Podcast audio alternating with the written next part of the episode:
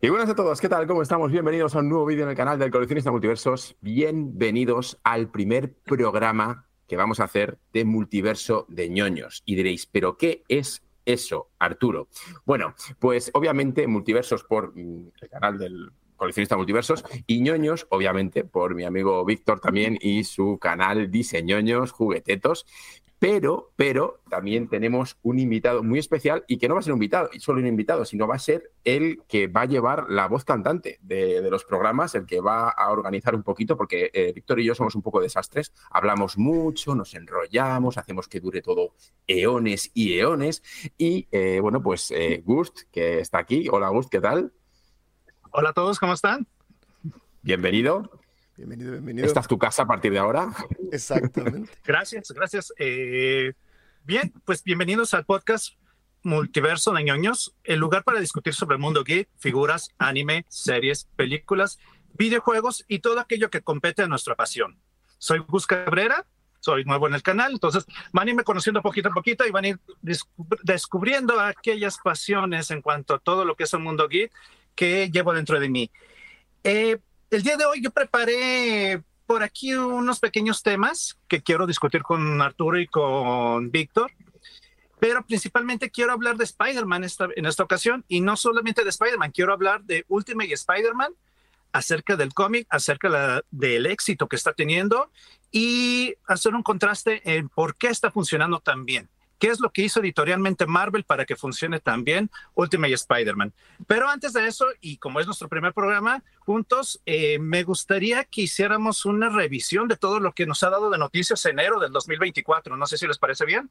Perfecto. Fenómeno, fenómeno. Además que ha habido muchas cositas, ¿eh? Uh, uh, que empezamos duro este año, ¿verdad? Este año estuvo interesante con eso.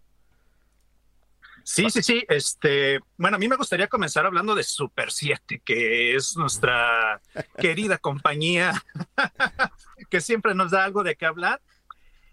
Eh, creo que hay dos cosas en especial con Super 7. Número uno, una colaboración que empezaron con Asbro, con Calabozos y Dragones, que creo que ya la han abordado ambos. Y eh, una entrevista que tuvo Brian Frink con The Pets en YouTube, donde nos habla acerca de su colaboración con Disney. Eh, no sé por dónde quieren que empezamos. Pues, mira, este, al final del día creo que a mí lo que me pareció más interesante es esa entrevista. Eh, si me permites eh, dar un poquito de contexto de por qué, es porque Brian Flynn ha habido muchas veces a hablar con, perdón, se llama Vips, bueno, ellos se dicen Vips, hablar con él y era una persona que por lo general hasta a mí hasta un poquito gorda me caía porque siempre cuando hablaba, siempre como que te daba, o sea, como que te daba, ¿cómo dicen en España? Te daba mano, te daba brazo, o sea, como que te...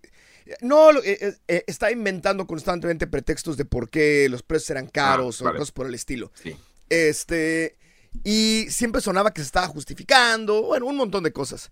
Y ahora el Brian Flynn que viene a esa entrevista fue un Brian Flynn completamente diferente, lo vi casi pues como sobrio y como cansado y como siendo muy, muy, muy honesto en, todo lo que estaba mal y en las cosas que estaban pasando y, y este, y eso me pareció bien interesante porque una persona que por lo general creo que inclusive a veces era positivo de más, de repente estaba todo, bueno, no, pero con un aire muy diferente y eso me parece que a lo mejor en las compañías grandes es, es algo que estamos viendo bastante, ¿no? O sea, que las ventas están bajando, que el positivismo que tenían y cosas por el estilo están un poquito bajando y que en general están en problemas, sobre todo esas grandes, grandes, grandes.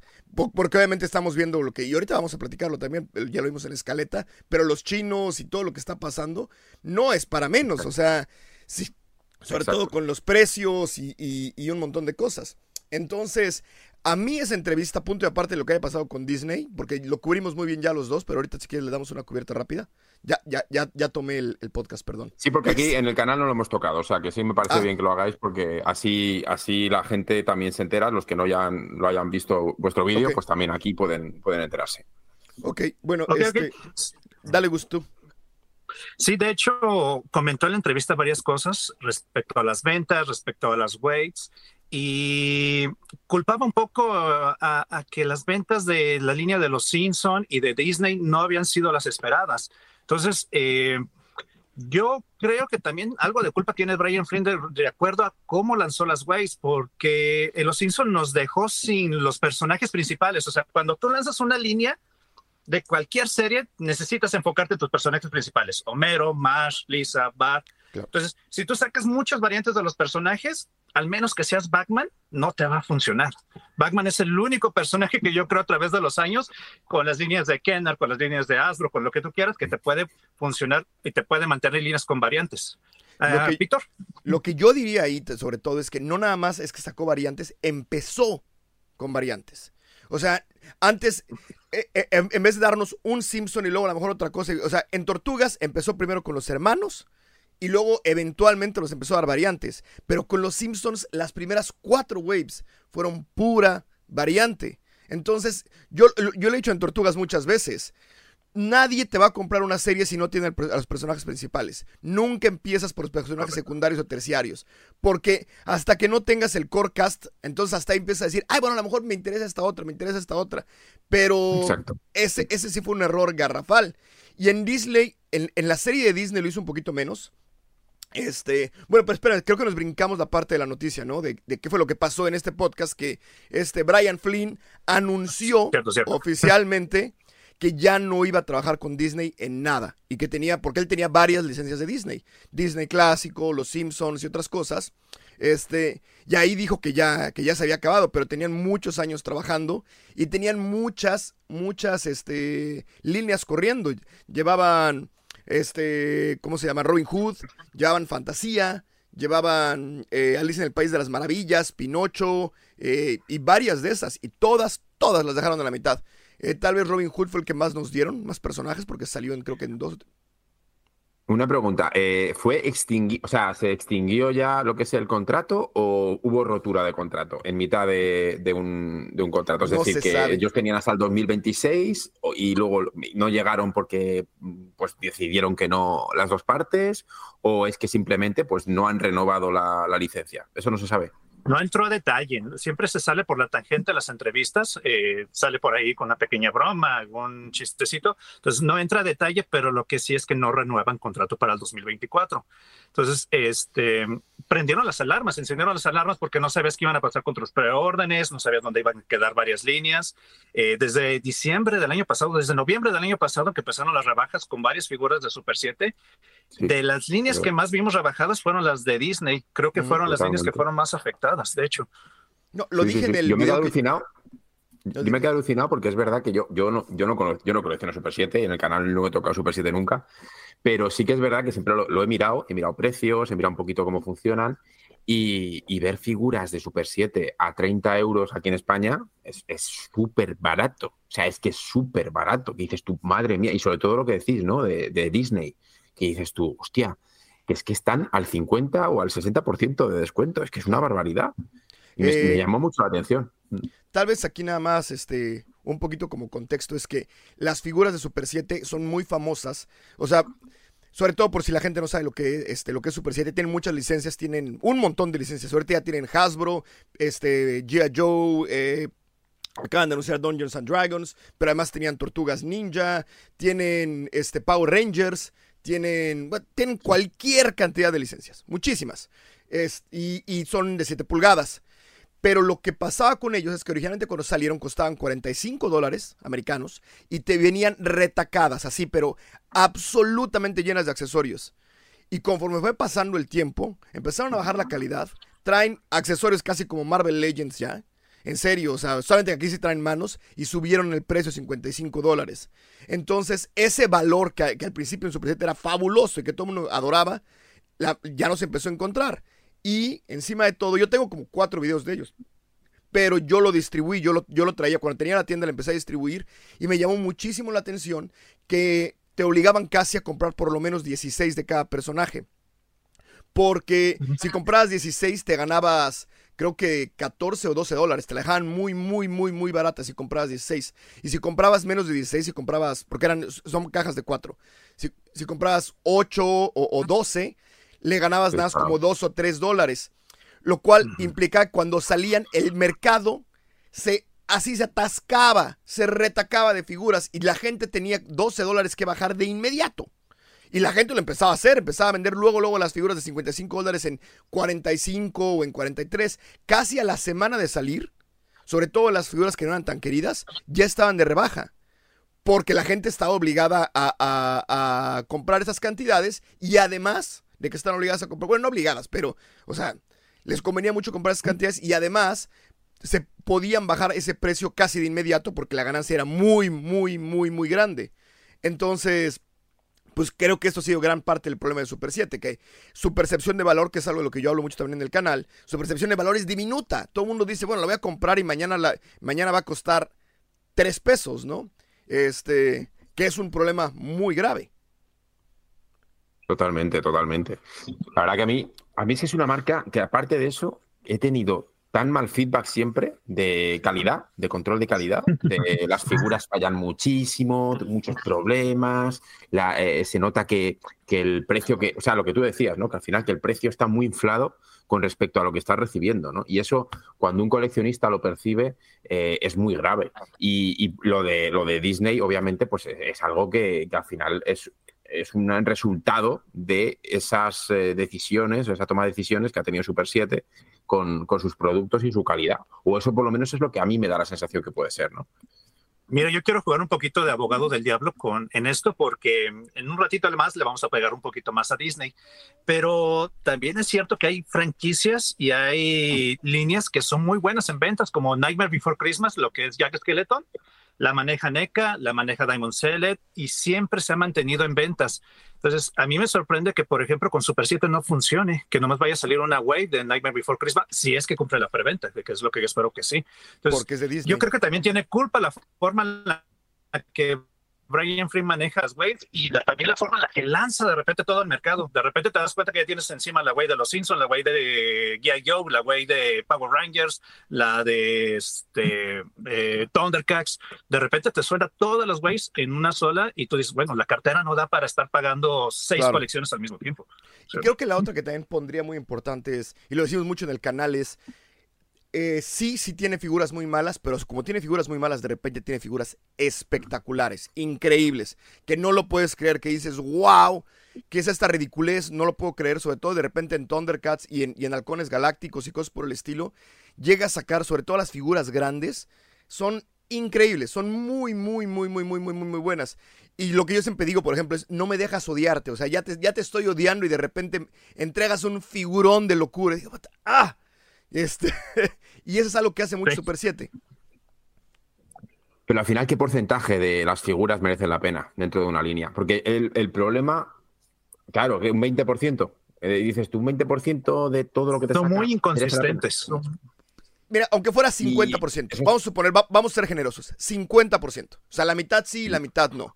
Este, sigue siendo, sigue siendo, pues, o sea, sigue siendo reprobado, ¿no? En México el 5 es reprobado. Así de fácil. Es que te cansas. es que te cansas de, decir, oye, me he comprado cuatro figuras y dos no valen la pena. Y encima el precio que tienen, eh, lo que te cuesta encontrarlas, porque luego aquí, por lo menos en España, lo que es la distribución de Super 7 es bastante flojita. O sea, las encuentras, pero no, no todas las tiendas las traen, porque aparte es que no las venden. Es lo que decís vosotros, es que mm, para coger una figura y a la semana o dos semanas tener que rematarla de precio porque no la vendes ni para atrás, pues no tiene sentido. Mira, qué bueno que comentaste ahorita, Arturo, porque hay otro tema que quiero meter en esta, en esta sección, que es el tema de McFarlane. Entonces, este, nosotros estamos en tres países diferentes. Tú estás en España, eh, Víctor en Australia, yo estoy en México, aquí al lado de Estados Unidos. Y la forma de distribución y la forma en la que nosotros percibimos el precio de la figura, la eh, el costo de importarla, impuestos y demás son diferentes. Y con McFarlane, eh, en enero nos dio mucho de qué hablar también, desde ese pequeño susto que nos dieron con las figuras de 40 dólares, ahora que ha anunciado las nuevas figuras y por ahí algo que sé que tienes guardado por ahí para comentar también, Arturo. Pues sí, a ver, lo primero, que lo último que ha salido es el tema de Selina, ¿no? Selina y el Batpod, que ha sido, ha sido bastante llamativo eh, el precio. O sea, estábamos hablando de, una moto, una Batmoto, que cuando salieron las primeras Batmotos en la línea de DC Multiverse costaban 30, 30 euros, 30 dólares, más o menos estaban por ahí.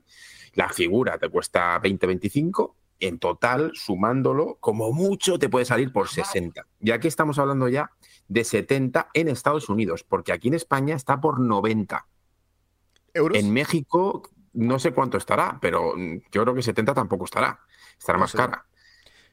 ¿Sabes qué pasa en México? Sí, Perdón. bueno, aquí si le importas directamente, eh, calcúlale unos este, 40 dólares más de envío más eh, impuestos, porque ya pasa de 50 dólares. Nosotros ya, ya cobramos impuestos. Entonces, este, pero incluso cuando las he visto en tiendas, las de distribución regular, el precio promedio son 50, 60 dólares. ¿eh? Este, sube bastante. Nosotros también aquí, eh, si tú las buscas en tiendas departamentales grandes, que son las que tienen ahorita la distribución, eh, yo he encontrado figuras de Kimetsu no Yaiba de McFarlane, he encontrado figuras de Batman, eh, encontré la Way de Batman Hosh y tenían un promedio de mil, mil doscientos pesos de precio. ¿Qué? Entonces aumenta bastante de forma de, de distribución legal. Si tú ya lo traes por debajo del agua, cambia mucho la, la situación. Nada, más para la gente que está en España, los, el peso mexicano está más o menos como a 20, como a 20 por un dólar. Aproximadamente, nada más para hacer, sube y baja, ¿no? Pero entonces esto debería costar 500 pesos. Está a más del doble. O sea, 25 dólares son Sí. 500 pesos. Por, por- na- nada más para hacer cuentas mentales rápidas. 1500 pesos es una reverenda ridiculez. Barbaridad. Aquí en Australia están más o menos ya convertidos como a 30 dólares americanos. Este, y son medianamente fáciles de conseguir, pero también se quedan muchísimo. Se quedan muchísimo. Y lo que yo he notado aquí, y digo esto al final del día nada más es empírico, ¿no? Porque no estamos haciendo un análisis este, gigantesco, no es nada lo como- de cómo nos ve en la feria, pero lo que yo he notado poco a poco es que ya la gente las trae menos. Yo veo que McFarland saca y saca y saca, y por lo menos aquí en Australia ya no, No se llegan. consiguen como antes. O sea, en serio, antes eran pasillos completos de Batman y todo eso. Todavía hace un año, así era. Y ahorita vas y a lo mejor ves dos, ves tres. Aquí también, ¿eh? O sea, Aquí ya igual. no hay. En tienda departamental grande me refiero. Me refiero en el Target de aquí o en el Kmart de aquí, que es donde se compran todos los. Si, si- si vas a un lugar dedicado, aquí, así como en México Juguetrón o Juguetivici, aquí, en- aquí tenemos una que se llama Toy World, ahí sí las consigues. Pero en tienda departamental de distribución abierta, ya casi no las traen. Este. Pues aquí, aquí ni siquiera las especializadas. Muchas figuras de, en tiendas especializadas no las traen. Porque directamente de distribución, porque aquí el que trae a Europa eh, todo el tema de McFarlane es Geo, ¿vale? Que es, alemana, es una distribuidora alemana. Y eso es lo que se encargan de traer todo el tema de, de McFarlane. Y cada vez traen menos, o sea, cada vez traen menos. La última así más llamativa, que, ¿cuál ha sido? Que no me- Bueno, las de, las de Batman y Robin han llegado por, por Inglaterra. Eso no sé qué movida tienen con los americanos, que sí que traen, pero lo que es Europa continental, nada. Entonces, claro, dices, y encima empiezan a subir de precio, se te van a 30, 40, eh, y dices, es que no lo vale. Es que el problema es que no lo vale. Y luego llega Fonjoy, hoy, por ejemplo, que es que eh, antes de empezar el, el- el vídeo, eh, le he mandado unas fotos a, a Víctor para mostrarlo. Y Fonjoy es una marca china con licencia, con licencia de DC, de escala 1.9, pero que es más, o sea, escala 1.9 lo dicen ellos. Es como cuando Stone Collectibles te dice que es 1.12 y son más grandes que 1.9, o sea, son enormes. Pues aquí hacen al revés. Te dicen que es 1.9 y son un pelín más grandes que las DC Multiverse. Bueno, pues esta marca acaba de anunciar el Batman de Affleck y han mostrado todas las imágenes. Y la calidad, ya solo que se ve de esculpido, de, bueno, ahí lo estáis viendo, chicos, para que lo veáis. Sí. Es que esta, esta, esta figura, el coste que aproximado es de 30 y pocos euros. Pero es que fijaos la cantidad de accesorios que viene. El rostro de Ben Affleck, la- el Gravel Gun, las dos, eh, las dos cuchillas, estas, la- los batarangs. O sea, es que te está dando todo eso, ¿vale?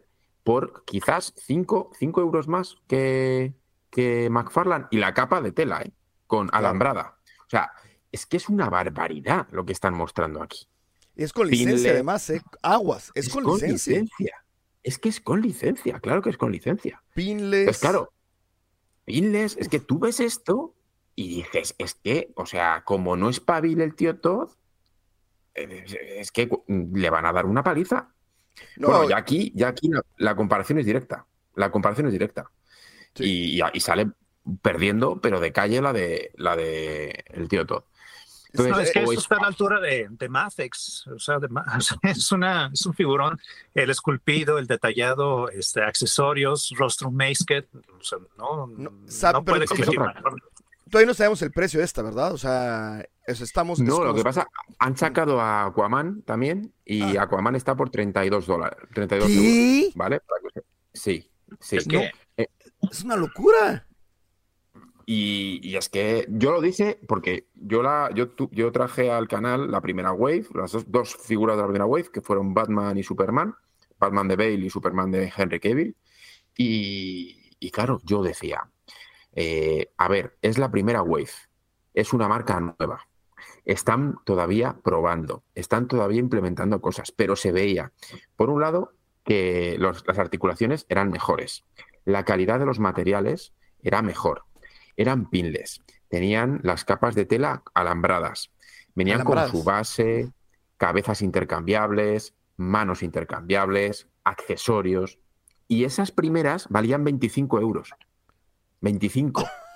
Y siguen a ese precio. Claro. Y dices, y escala 1.9, que es más grande, un poquito más grande. y dices, hostia, y con licencia, digo, digo, hostia, digo, vale, que es mejor o sea, cuando, cuando salieron esas primeras se comparó el, de, el que sacó el tío Todd, porque también el tío Todd sacó su Bale, a su Christian Bale, eh, y era mejor, el esculpido era mejor. Pero esto es un salto de calidad tremendo, que yo ya dije, digo, va a ver, como den el salto de calidad, que se prepare McFarland Toys porque encima de la crisis que están sufriendo, porque es una crisis lo que tiene McFarlane Toys con DC, o sea, yo, no sé dónde va, dónde va a parar esto, si, si va a perder la licencia o no, pero, pero esto, vamos, a mí ves esos tres rostros y dices, tres rostros, macho. La cara, no me di es que vamos, no es exacta, vale, pero ¿cómo la veis vosotros? a mí, yo, yo está, este tal vez para mí es el peor logrado, está como un poquito visco, pero este está 85% ahí. 80% ahí. no es perfecta como tú dices, pero he visto peores McFarlands, ¿eh? por cierto. He visto peores de muchas cosas. O sea, la verdad es que no, tampoco insulta, ¿eh? O sea, este, podría estar mejor, a lo mejor sí, pero no se me hace que sea así de que me, que me lastime los ojos. Pero, híjole, estoy, estoy choqueado con, los precios que me dices, Arturo, ¿eh? Este, sinceramente, no lo esperaba. A ese precio, wow. No, es que... Mira que porque yo por características y por esculpido la veo más competidora de Mafex y de figuras que de McFarlane, por, pero el precio es que nos estamos metiendo en un tema similar a lo de Yada Toys. Exactamente. ya te están dando demasiado que no encuentras en el mercado. Incluso en estos días, eh, igual este no era un tema que tenía, pero se los voy a comentar. Scott Toy Guru, el ex encargado de la línea de Mati Collector, hablaba acerca de cómo las líneas retro, vintage y demás están haciendo como la vía este, que puedes regalar a tus hijos para su juguete del día a día. Entonces, McFarlane yo lo siento a veces así. Eh, mis hijos tienen figuras de Academia de Héroes o de Demon Slayer de McFarlane y son las figuras que yo les regalo a ellos como figura para niños, aunque sé que no es para niños, aunque sé que no estaba originalmente pensadas así. Mi esposa ahora en Navidad, por hacer un poquito de abogado del diablo también otra vez, me regaló el Bagman, este cavernícola, y me pareció una gran figura con cómic, eh, con todo lo que es la figura, pero me la compró en rebaja, me, la, me salió como 400 pesos. Era una figura que ya estaban rematando en todas partes, o sea, entonces por ese precio me parece una maravilla. El problema es que no todas las de McFarlane salen en ese precio. Sí, y, ahora con... muchísimo menos. No, y ahora que hicieron su la, la, de subir el precio, que imagino que íbamos a discutir ahorita también rápidamente. Este, perdón si me brinqué la escaleta, Gust. Sí, nos este perdimos un poquito todavía los tres. Sí, este, sí, ahí hubo una cosa, yo creo que todos prendimos las alarmas cuando vimos los precios de las figuras, eran creo que las de Crisis, de 40 dólares, yo, eh, yo me asusté, yo dije, oh, con que no empiecen todas las marcas a empezar a subir precios, que nos empieza a decir que hasta 2024 viene algo de, de transporte, de problemas o algo, yo me asusté. Pero las últimas, las de eh, salieron ya 20 dólares, que fue la de la de Backfred y la de este. Y la de Christian Bale. Christian Bale. Mm. Yo creo que fue a propósito eso, ¿no? O sea, como que lo primero que hizo para controlar problemas fue sacar figuras más, inclusive más baratas de lo que por general saca. Porque son entre 20 y 25, ¿no? Más o menos por, por ahí va. Y inmediatamente anunciar figuras de 20 a lo mejor fue para calmar a la gente, porque además no tenían ninguna razón de costar 40, eso es lo más importante, o sea, este... Cero. Cero. Es que no, no tenían accesorios. O sea, la mayoría vienen sin accesorios, ni manos intercambiables, ni nada. Eh, los cuerpos, la mayoría eran repintados, o sea, no eran ni siquiera cuerpos eh, que, que, hagan para el personaje. El único personaje que realmente merecía la pena es la Buff, porque está, está esculpida para que sea ese personaje, pero no tenía cero de pintura, o sea, cero de pintura. 40 pavos. O sea, comparad esto que estamos viendo aquí, claro. que son 30 y, 30 y pico, ¿vale? Comparado con 40. Es que es una barbaridad. Es una barbaridad la diferencia. Sí, no, estoy, déjame, las tengo aquí. Si quieren, no sé si valga la pena darles una un vistazo rápido porque yo creo que esa, sí, este de todo lo que estamos hablando. Eh, porque aquí está presente todo esto, ¿no? Y esta es, como tú bien dices, la comparación completamente directa. Y ahorita aquí está la de este Crisis en Tierras Infinitas, ya se me perdió en este instante, por aquí andaba. Ese, eh, una cosa, un comentario que quería hacer, que acabas de enseñar el Hellbat, ¿vale? Uh -huh. eh, el Hellbat, cuando salió, costó 19.90 la figura, claro. eh, que era en rojo y negro. Y ahora este te lo saca en dorado y negro, ¿vale? Con la sola y con, eh, creo que es, es, patina, creo que es versión patina. Ajá, y te vale 35. Pues es lo que hace con sus cajas. pues ese fue el video que hice. O sea, lo único que hace es cambiar la caja. Literal, lo único que hace es cambiar. ¿Sabes qué fue lo más interesante de ese video? Este, este, este, ¿Sabes qué fue lo más interesante de ese video? Que puse, ves, no, bueno, estoy haciendo referencia a un video que hice donde cambié una Marvel Legends, el, un Iron Man, cambié, lo cambié de empaque y hice un empaque, diseñé un empaque que se viera exactamente igual al del Flash de, de, de, de Accent Edition. Y le pregunté a la gente si pegaría el extra, si pagaría los 10 dólares extra solo por la caja. Y como el 75% de la gente dijo que sí. O sea, entonces... Pero es que Ajá, dime, dime. Cambia la experiencia, ¿eh? Cambia la experiencia. A mí me pasó también con Asbro, con la figura de eh, Spider-Man y Spinneret, la de Renew Box. Eh, sí. Las figuras como tal parecen unas figuras premium, o sea, son preciosas, pero cuando las sacas de la caja de Asbro es puro cartón, sí. o sea, sientes muy feo, o sea. Esa es el, la experiencia. El cartón malo. Aunque, no, el cartón espantoso. Aunque, aunque no te quedes la caja, yo eso lo digo miles de veces, es una de las experiencias con la que siempre te quedas es cómo viene empacada. O sea, es parte de tu experiencia y cómo percibes esa figura. Aunque tires la caja, no importa que la rompas, que la destruyas, que lo que quieras. Hay una parte en medio y si esa experiencia es mala, tu, tu cabeza inmediatamente, es algo que se estudia muchísimo en mercadotecnia, por cierto, ¿eh? este, tú ya estás empezando con una parte negativa de, ay, ¿por qué es tan feo? Ay, ¿por qué se ve tan mal, tan mal esto? Y eso te hace empezar con un pie izquierdo en el que ya le empiezas a encontrar más y más y más y más detalles a la figura. Que si la figura viene muy bien empacadita y la abres y ya sabes, son el crink y el crank y se siente, inmediatamente tú ya empiezas a percibir que esto es algo más positivo. Este, y es algo que nunca había descuidado Hasbro y que lo descuidó un montón. Pero bueno, estábamos hablando del otro y ahorita estaba en la página principal y ya las quitaron de la página principal. Las estoy buscando, a ver. Déjame buscar aquí Crisis in Infinite Earth. En... Bueno, y esta, y la de las, y la de las ponerlas así con, con brilli brilli, ya es como. Sí, claro. O sea, es que, es que el problema que tenemos es que McFarlane lanza, mmm, yo no sé cuántas, 80, 90, 100 lanzamientos anuales, y, y a, a, a día de hoy, 70 no valen para nada. O sea, a lo mejor sí. hay 30 figuras que realmente merecen la pena, pero 70 son, pero vamos, o sea, o repintados, o figuras que pff, las, han, las han hecho sin ganas, eh, sin ningún tipo de accesorio, cariño. Esta, esta figura, eh, bueno, para, para empezar, fijaos las piernas, mira las piernas, fijaos en las piernas, fijaos en el tronco, fijaos la, la desproporción que tiene, es tremenda. O sea, no, es como un patizambo. No. Tiene, tiene como un flamenco. O sea, ¿Sabes qué es lo peor? ¿Sabes qué es lo peor, Arturo? Lo que muy poca gente dijo acerca de esta figura es que está agotada. 40 dólares. Este, todo lo que tú agotada. quieras. Todos estamos levantando las. ¡Ah! ¿Cómo es posible? Está agotada. O sea, podrán decir lo que quieran. Está agotada. No, es que fíjate que está, está agotada. O sea, punto. Y una vez más, sin ninguna explicación. O sea, entiendo que. Mira, bueno, yo creo que también tiene que ver el personaje. ¿eh? No sé cuántas figuras haya del espectro, pero las personas que identifiquen quién es el espectro, yo creo que siempre va a haber el, el, cariño por el personaje, el deseo de tener a lo mejor la figura, y dices como venga, como salga, pero ya quiero tener este personaje. Entonces. A pagar los 40 dólares. A pagar los 40 dólares. Este, y de hecho aquí yo hice un video que después ya nunca saqué porque vi el tuyo precisamente de lo, del, de, lo de, de, lo de los envíos a España, ¿no? Que te, que te habían dicho que estaban subiendo muchísimo de precio. Y yo me metí a investigar cómo era para el resto del mundo y lo que encontré bien interesante es, primero lo que tú dijiste que es completamente cierto, 170% es más caro el envío ahorita a Europa continental desde China, que es una cosa brutal.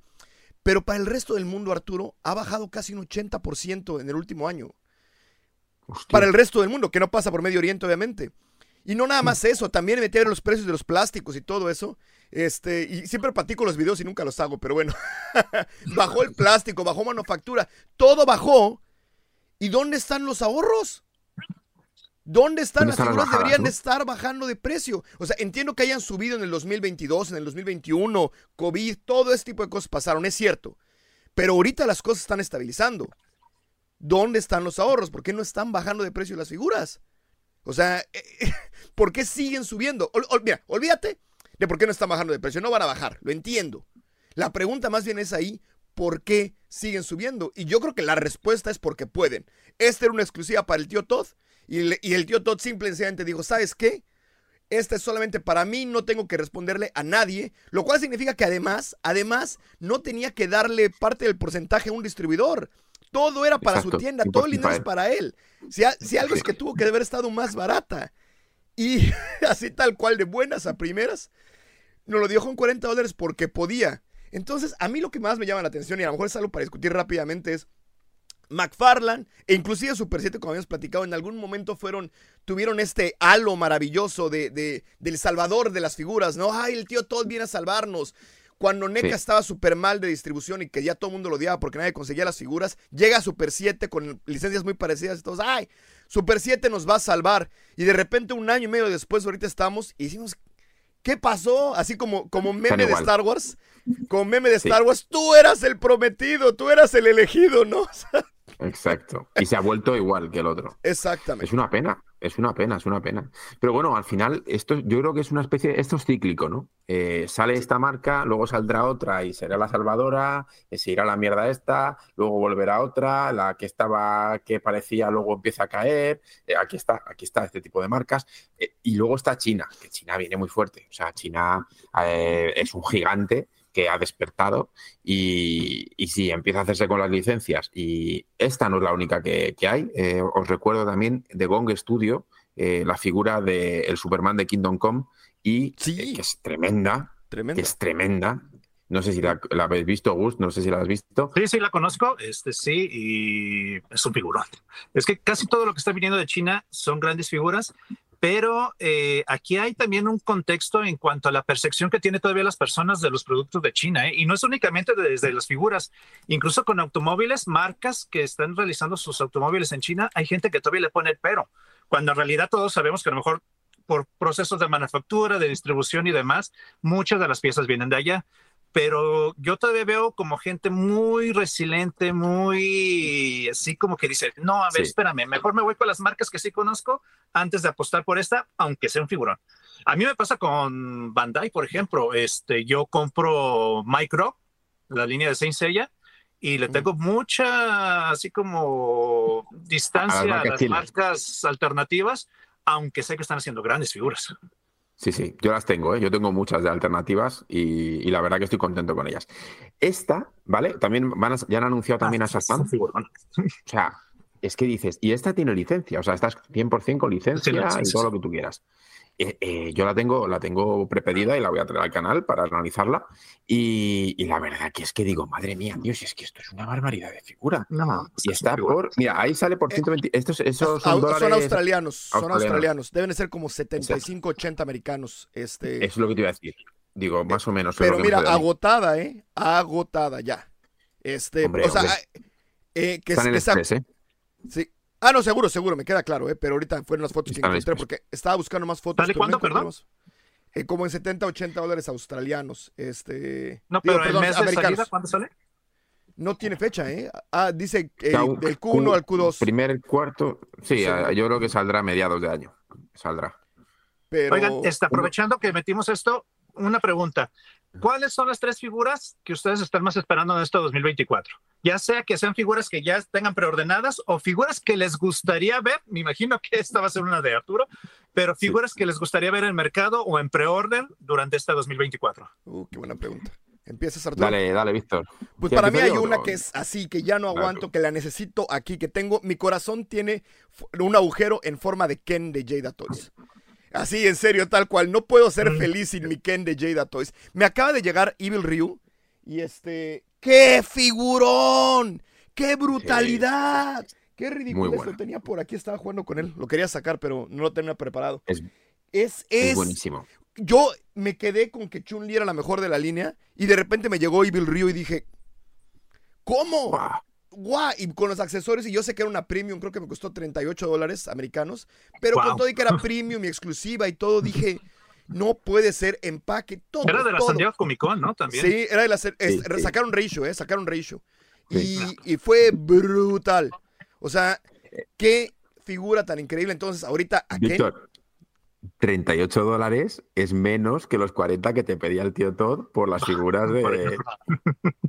Es para, hacer, un- para hacer una comparativa. Claro, o sea, Sí, para, para sí, sí, hacer un poco que la gente entienda, ¿no? Oye, me están cobrando 38 y me están dando manos intercambiables, dos efectos de poder, las, la- la- las dos estas Stands, de los una rota que y se otra- rompe, ajá. los stands. Y una figura eh, que es mucho mejor de en construcción, tiene plástico suave, plástico duro, tiene ca- cambio de cabeza, o sea, tres cambios, Pinless. tres cambios de cabeza. pinles, mariposa, cambios de manos. ¿A dónde, dónde paramos, Arturo? No, y, y yo creo que la gente no lo sabe, porque yo no lo sabía hasta que la sostuve en mano. Se siente increíblemente premium. Si tú hubieras dicho, esta figura cuesta 150 dólares y es una Mafex exclusiva, yo te hubiera dicho, sí, sí lo es. O sea, no hubiera dicho, está barata ni nada, pero hubiera dicho, sí, se siente premium. Se siente como una figura muy, muy, muy, muy premium. Este, y, y, y no sé cómo lo hacen, sinceramente. O sea, eh, pero bueno, ya nos fuimos por otro lado. Para mí, ese ese Ken es 3. A ver, uy, este, ¿Quieres definitivamente. que vayamos diciendo una y una? a ver, a y ver, vamos con una y una y una y una y una y una. Ya Sí, se me una y una y hasta- una, perfecto. A ver, de- Vale. dale Arturo, ¿tú Eh, cuál? Gu- Gus, tú también tienes que decir, ¿eh? Ah, sí, a ver, dinos. Sí, sí, sí. Yo, yo sí tengo las mías. Tú A las tienes. ¿no? Vale. A ver, dinos. Bueno, a ver, yo quiero, o estoy, yo es que soy muy friki de WoW, ya lo sabe, ya lo sabe Víctor, entonces va a salir Illidan de, de Hero Toys y le tengo unas ganas a esa figura espectacular. Va a salir con eh, los, los ojos que se le van a encender, eh, va a tener las alas retráctiles, va a tener las dos cuchillas enormes, eh, una calidad de pintura, de pintado. Bueno, la mayor, o sea, lo- el problema que yo veo aquí es que la Es este. mayoría es ese, pero, pero la Pero no es versión este. Es, es Hero Toys. es Hero Toys. Eh, la, ver- la versión, o sea, el problema que estamos viendo ahora es que casi todo lo que voy a decir es chino. Es de marcas chinas. Porque la calidad que están dando y, y el nivel que están dando está dejando al. Esa es. Ah, sí, sí, sí. Esta es. Entonces, esto es una barbaridad. Y ya he visto el acaba- ya he visto, eh, ya ha salido lo que es figura real, ya figura 100%, esto es promocional, y es que está clavado. O sea, es impresionante. Es impresionante. Y tengo unas ganas locas por esta figura. Es Claro. una barbaridad. Con las luces y todo, es, una barbaridad. Claro. Así que nada, Gus, te toca. Mira, de las que van a salir, bueno, mejor dicho, ya salió, pero no recibido, es el Spider-Man Mesco de el Spider-Man clásico de Steve Ditko. Lo estoy esperando, vi ya reviews. eh, había visto una filtración de la figura que me había preocupado muchísimo porque el traje parecía como una pijama, pero eh, ya la vi en mano y es una gran, gran figura. que De hecho, va a ser una pieza central de mi colección. Ah, no, ese es el este, de- ¿Es este? es ese, es ese tal cual. Esa es esa. Sí, sí, sí, Sí, es una figura que el año pasado. Este, apenas empezaron a enviar, creo que este año o a principios de este año empezaron a enviar. Ah, a mí ok, no todavía ok. ni siquiera me la terminan de cobrar, nomás pagué lo que fue el apartado, pero no me la han cobrado, entonces estoy esperando a que me, me envíen. Híjole, es Ditko, es Ditko, Ditko, Ditko, Ditko. Esto, eh, qué barbaridad, qué Total, brutalidad. Sí, totalmente. Está increíble. E- Es, es de las cosas que yo siempre alego de Spider-Man, que muchas veces no cuidan las, las diferencias sutiles entre un personaje y otro. Entonces te quieren vender uno estilo Ditko que parezca Ditko, ¿no? O sea, no le puedes poner el, el pecho superheroico, no le puedes poner la cabeza grande, no puedes hacer ningún, porque así no lo dibujaba Ditko. Y este lo cuidaron un montón, muchísimo. Creo que los pocos que cuidan muy bien eso es tal vez NECA, este, porque sí, como que sí cuidan mucho que se parezca, aunque a veces no se vea bien porque se parece.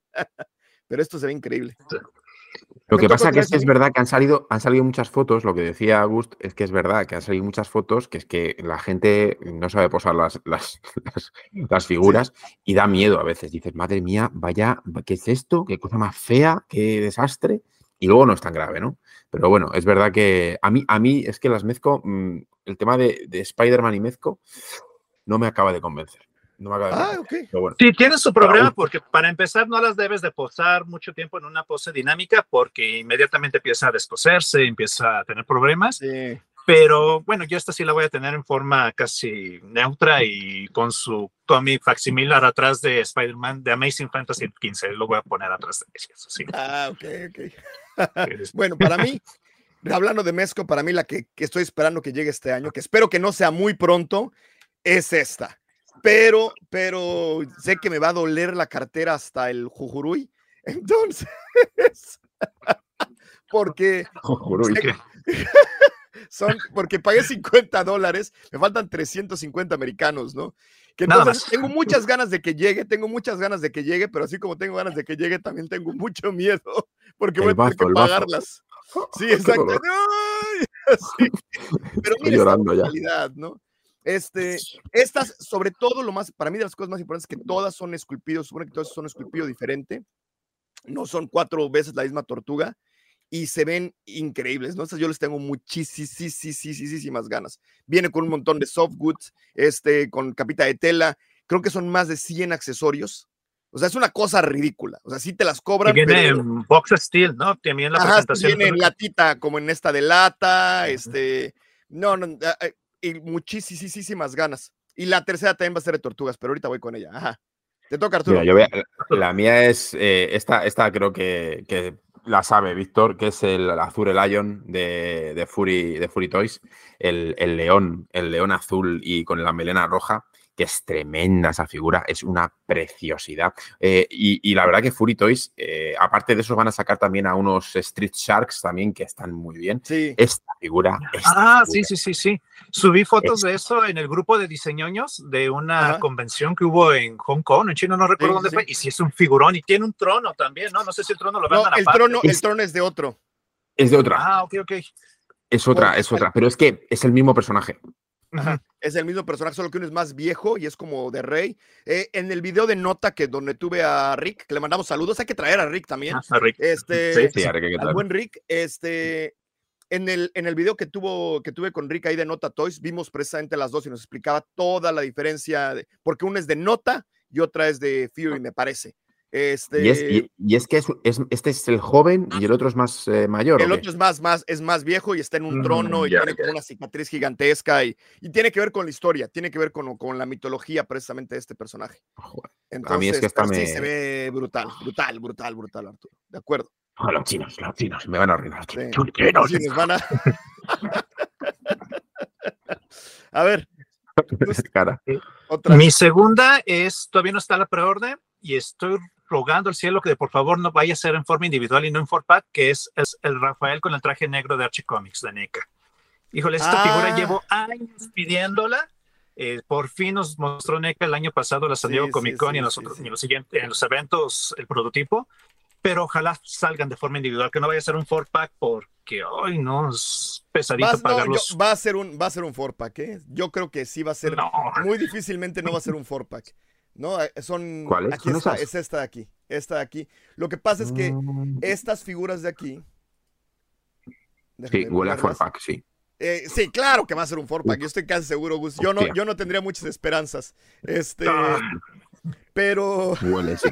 sí, huele, huele a Forpack. Son, para la gente que no lo sepa, o en los noventas, este. Así. Mmm, olor a Forpack. ¿Por qué? Este. Eh, en, los cómics de Archie, en los cómics de Archie Comics, que, fueron los que corrieron las tortugas ninja después de Mirage, eh, hubo una, una parte en la que las tortugas van como a unas, se los llevan a, luchar, por eso tienen como traje de luchadoras, se los llevan a luchar una de, interplanetaria, pero Rafael se queda así de negra, es así con ese traje negro con varios, varios volúmenes. Se queda así nada más por, por, porque sí. O sea, todos se cambian, se acaba el arco y todo y Rafael así se queda. Entonces... Te lo digo porque yo eso no lo sabía, pero Héctor de, de, de Juguetetos y Diseñoños también las está esperando como loco como loco las está No me extraña, no me extraña. Exactamente. Pero sí, yo creo que estas también se van a agotar en dos segundos porque son muy nostálgicas para la gente que leía estos cómics en los en los ochentas, ¿no? Este. Ah, no, y aparte las cajas las diseña. Ay, olvidé el nombre del dibujante. Eh, NECA les permite a los dibujantes de. Ah, cierto. Este, les permite hacer el arte de las cajas y son preciosas. Aquí tengo el Man Ray, tengo el Slash, este, son preciosas esas cajas. Entonces, pero espero que no sea por pack porque aparte son exclusivos, normalmente son exclusivas y son difíciles de conseguir de por sí. Bueno, pues yo tengo mi número 3 y ya y la acabo de pagar. La acabo de pagar y es mm. esta de aquí. Ya me la cobraron en Gondamit y mm. son estas de aquí. Este, yo creo que ya no deben de tardar. Este, tú tienes, es de las pocas tortugas que tienes, ¿no? Yo, si no, ¿tienes a Leonardo? ¿Tienes a Spring? Tengo a Leonardo, tengo a Leonardo, sí, sí, sí, lo tengo ahí. Ahí está. y es, un, es una cosa preciosa. Eh, pero a mí me, pareció un poco cara para el tamaño que, que tiene. No sé, ¿qué te parece a ti? Son caras. yo no, yo no pagué el precio. Ah, a mí no, no por, por este nivel de pintura y todo, a mí me costó creo que 45, 50 dólares. No se me hicieron 80. Es que ah, en preorden salen un precio y después cuando ya las estás buscando, está, yo las he visto en 100 dólares. Ah, no, no, no, no, no, no, yo pagué 50, con 40 y tantos dólares. Inclusive estas las pagué, me costaron creo que, sí, claro, me costaron creo que como 95 australianos ya aquí, ya con envío. Entonces son como 70, 60 dólares ya con el envío. Entonces, o sea, me costaron como 45 más envío. Y pues, o sea, una vez más, todos opinamos en base a nuestra realidad, ¿no? Y esa fue mi realidad al final del día. Y a mí, punto y aparte de 100 dólares sí se me harían caras, definitivamente, pero además también compré los accesorios, que, híjole, esta cara, ¿cómo la quiero? ¿Cómo quiero esta cara? Y además esta para tener, o todos samuráis. Ay, vamos a necesitar un segundo juego para tener todas samuráis y todas tortugas, no lo sé. Sí, tortugas sí, sí, pinta, pinta. y, y, al, y, al, y al máster, ¿no? A este lo has pedido también, ¿no? A los dos. Sí, sí. Bueno, pues, ¿qué quieres que te diga, Arturo? ¿Qué quieres que te diga? sí. Y, estas te han salido por cuarenta y pico? ¿Esas también? me salieron, te digo, me salieron en. En, en, Sí. Efectivamente. Entonces ya, ya las pagué, las acabo de pagar hace como dos días me las cobraron porque nada las tenían pues te van a llegar rapidito, pues son muy rápido, la verdad. ay, ya, ya les traigo muchas ganas. Entonces son mis tres. Este, ¿Cuál es la tercera tuya, Arturo? Eh, a mí esto me ha costado mucho, chicos. O sea, es que tres, con todo lo que tengo pedido, es como decirme. Entonces, os voy a dar dos del mismo personaje. No, ay, no, eso es trampa, porque yo dejé afuera Hit Boys de Rafael. Yo tuve que tomar una decisión. Yo fui, yo fui valiente y tomé una decisión. Venga, vale. Venga, vale. Vale, voy a dejar, voy a dejar fuera al, al, Batman de Affleck de Mafex y me voy a quedar con el Batman de. con el Batman de, de Arkham de, de Yamaguchi. Ay, no, yo también quiero ese. yo ya me arrepentí, yo también quiero poner ese, ya me lo soplaste. Eh, esto, esto, eh, sí, o sea, yo lo siento mucho, o sea, es que es, es mi video, o sea, uno de mis videojuegos favoritos, eh, el Arkham, bueno, todos los Arkham, los tres, los cuatro, los cuatro, porque siempre dejan fuera Origins y a mí me gustó mucho Origins también. Pero es que esta figura a mí acabo de, mira, acabo de hoy, hoy estaba con la revisión de esta, que es una ah, barbaridad, la figura, es muy bonita, que es de, Moon Knight. Y viendo lo que han hecho con Moon Knight, o sea, ese Batman puede ser eh, tremendo, tremendo, tremendo. Están mejorando Yamaguchi a una, a una velocidad en cuanto a a todo, ajustes de articulaciones, las articulaciones que se vean menos, eh, la posabilidad sigue siendo una maravilla, las capas cada vez son mejores, le dan un, toque, antes era, horrible las capas esas de plástico que eran como con, con ball joints horribles, o sea, esto esto es otro nivel. Y esto de verdad que a mí tengo muchísimas ganas de hacerme con esta figura, desde luego. lo, comentaba fuera de cámara, eh, dieron un salto increíble de calidad. Yo recuerdo las Revoltage de Metal Gear, las mismas de las Tortugas Ninjas del 2012, son muy bonitas para tenerlas en poses dinámicas, pero era imposible exhibirlas de una forma neutra. El ah, Moon Knight es una maravilla, es precioso, eh, ya no canta las uniones, eh, tiene proporciones adecuadas y Batman viene en la misma línea. Con Yu-Gi-Oh! creo que también salió otra, una figura de Yu-Gi-Oh! de Kayodo en este mes. Este, también, eh, quedó muy, muy, muy bonita. Entonces, sí, Kayodo está apretando, que es cosa que, por ejemplo, Figma no ha hecho, que es otra marca japonesa que lleva con uniones, las mismas uniones toda la vida y que no ha dado el salto de calidad. Además, vamos a ver el precio. Estos son 66 dólares americanos. 66 dólares americanos cuesta eso. 66, no 150. Esto es en Miami. Hay ya de cada quien donde lo pida, más, más impuestos, envío, lo que ustedes quieran. Pero el precio oficial son 60, perdón, 67 dólares americanos. Aquí está. Sí, sí, sí. ¿Qué es esto? O sea, ¿cómo? ¿Cómo? Sí, bueno, al final con envío y tal se te pone 80, pero, pero es una barbaridad. Es una barbaridad. No, no, pero. Eh, pero piensa, pero piensa en, figuras que son este, ultra premium, eh, mm. que te cuestan 150, 170 dólares. Ve, ve todo lo que trae esta cosa. Ve, no, no, no, es que. O sea, no voy a decir que es barata, no voy a decir que es la figura más barata, 66 dólares no es barato, pero está en territorio de Super 7. ¿Me explico? O sea, es la realidad. Están 55 dólares, sí. Sí, no, y tienen figuras de 75. Tienen figuras de 75 dólares. Lo que pasa que es verdad que esta, esta la realidad de esta figura, que es, es, que la distribución en Yamaguchi no es buena, a nivel, por lo menos en Europa, no es buena. Entonces, eh, siendo justos, el precio al que nos va a llegar no van a ser 60 y pico, van a ser 90, ah, 100, o sea, el precio va a ser premium, o sea, no es un precio... aunque sean 90 o 100, no creo que esté cara personalmente. No, es, eh, o sea, la percepción de calidad de articulaciones, de esculpido, es muy buena, es muy, muy buena. Lo que pasa es que es verdad que son 100 pavos, no son 60. O sea, si estuviéramos en Japón, sí, obviamente, pero no estamos en Japón. no, no, no, ya, ya para cuando tienes envío de impuestos, definitivamente va a costar más cara. Pero si vas y pides una Super 7 Estados Unidos y pagas 75 dólares, 75, eso es una, o sea, lo que voy a decir es una realidad. Si tú vives en España o en México y compras una figura o yo, o yo aquí, pido una, compro una figura en Big Bad Toy Store, que lo he hecho con muchas figuras, pago 75 dólares por una Super 7, 75 y les pago el envío y el impuesto, me va a costar más cara que esta si la compro ahorita en Miami. Esa es la realidad.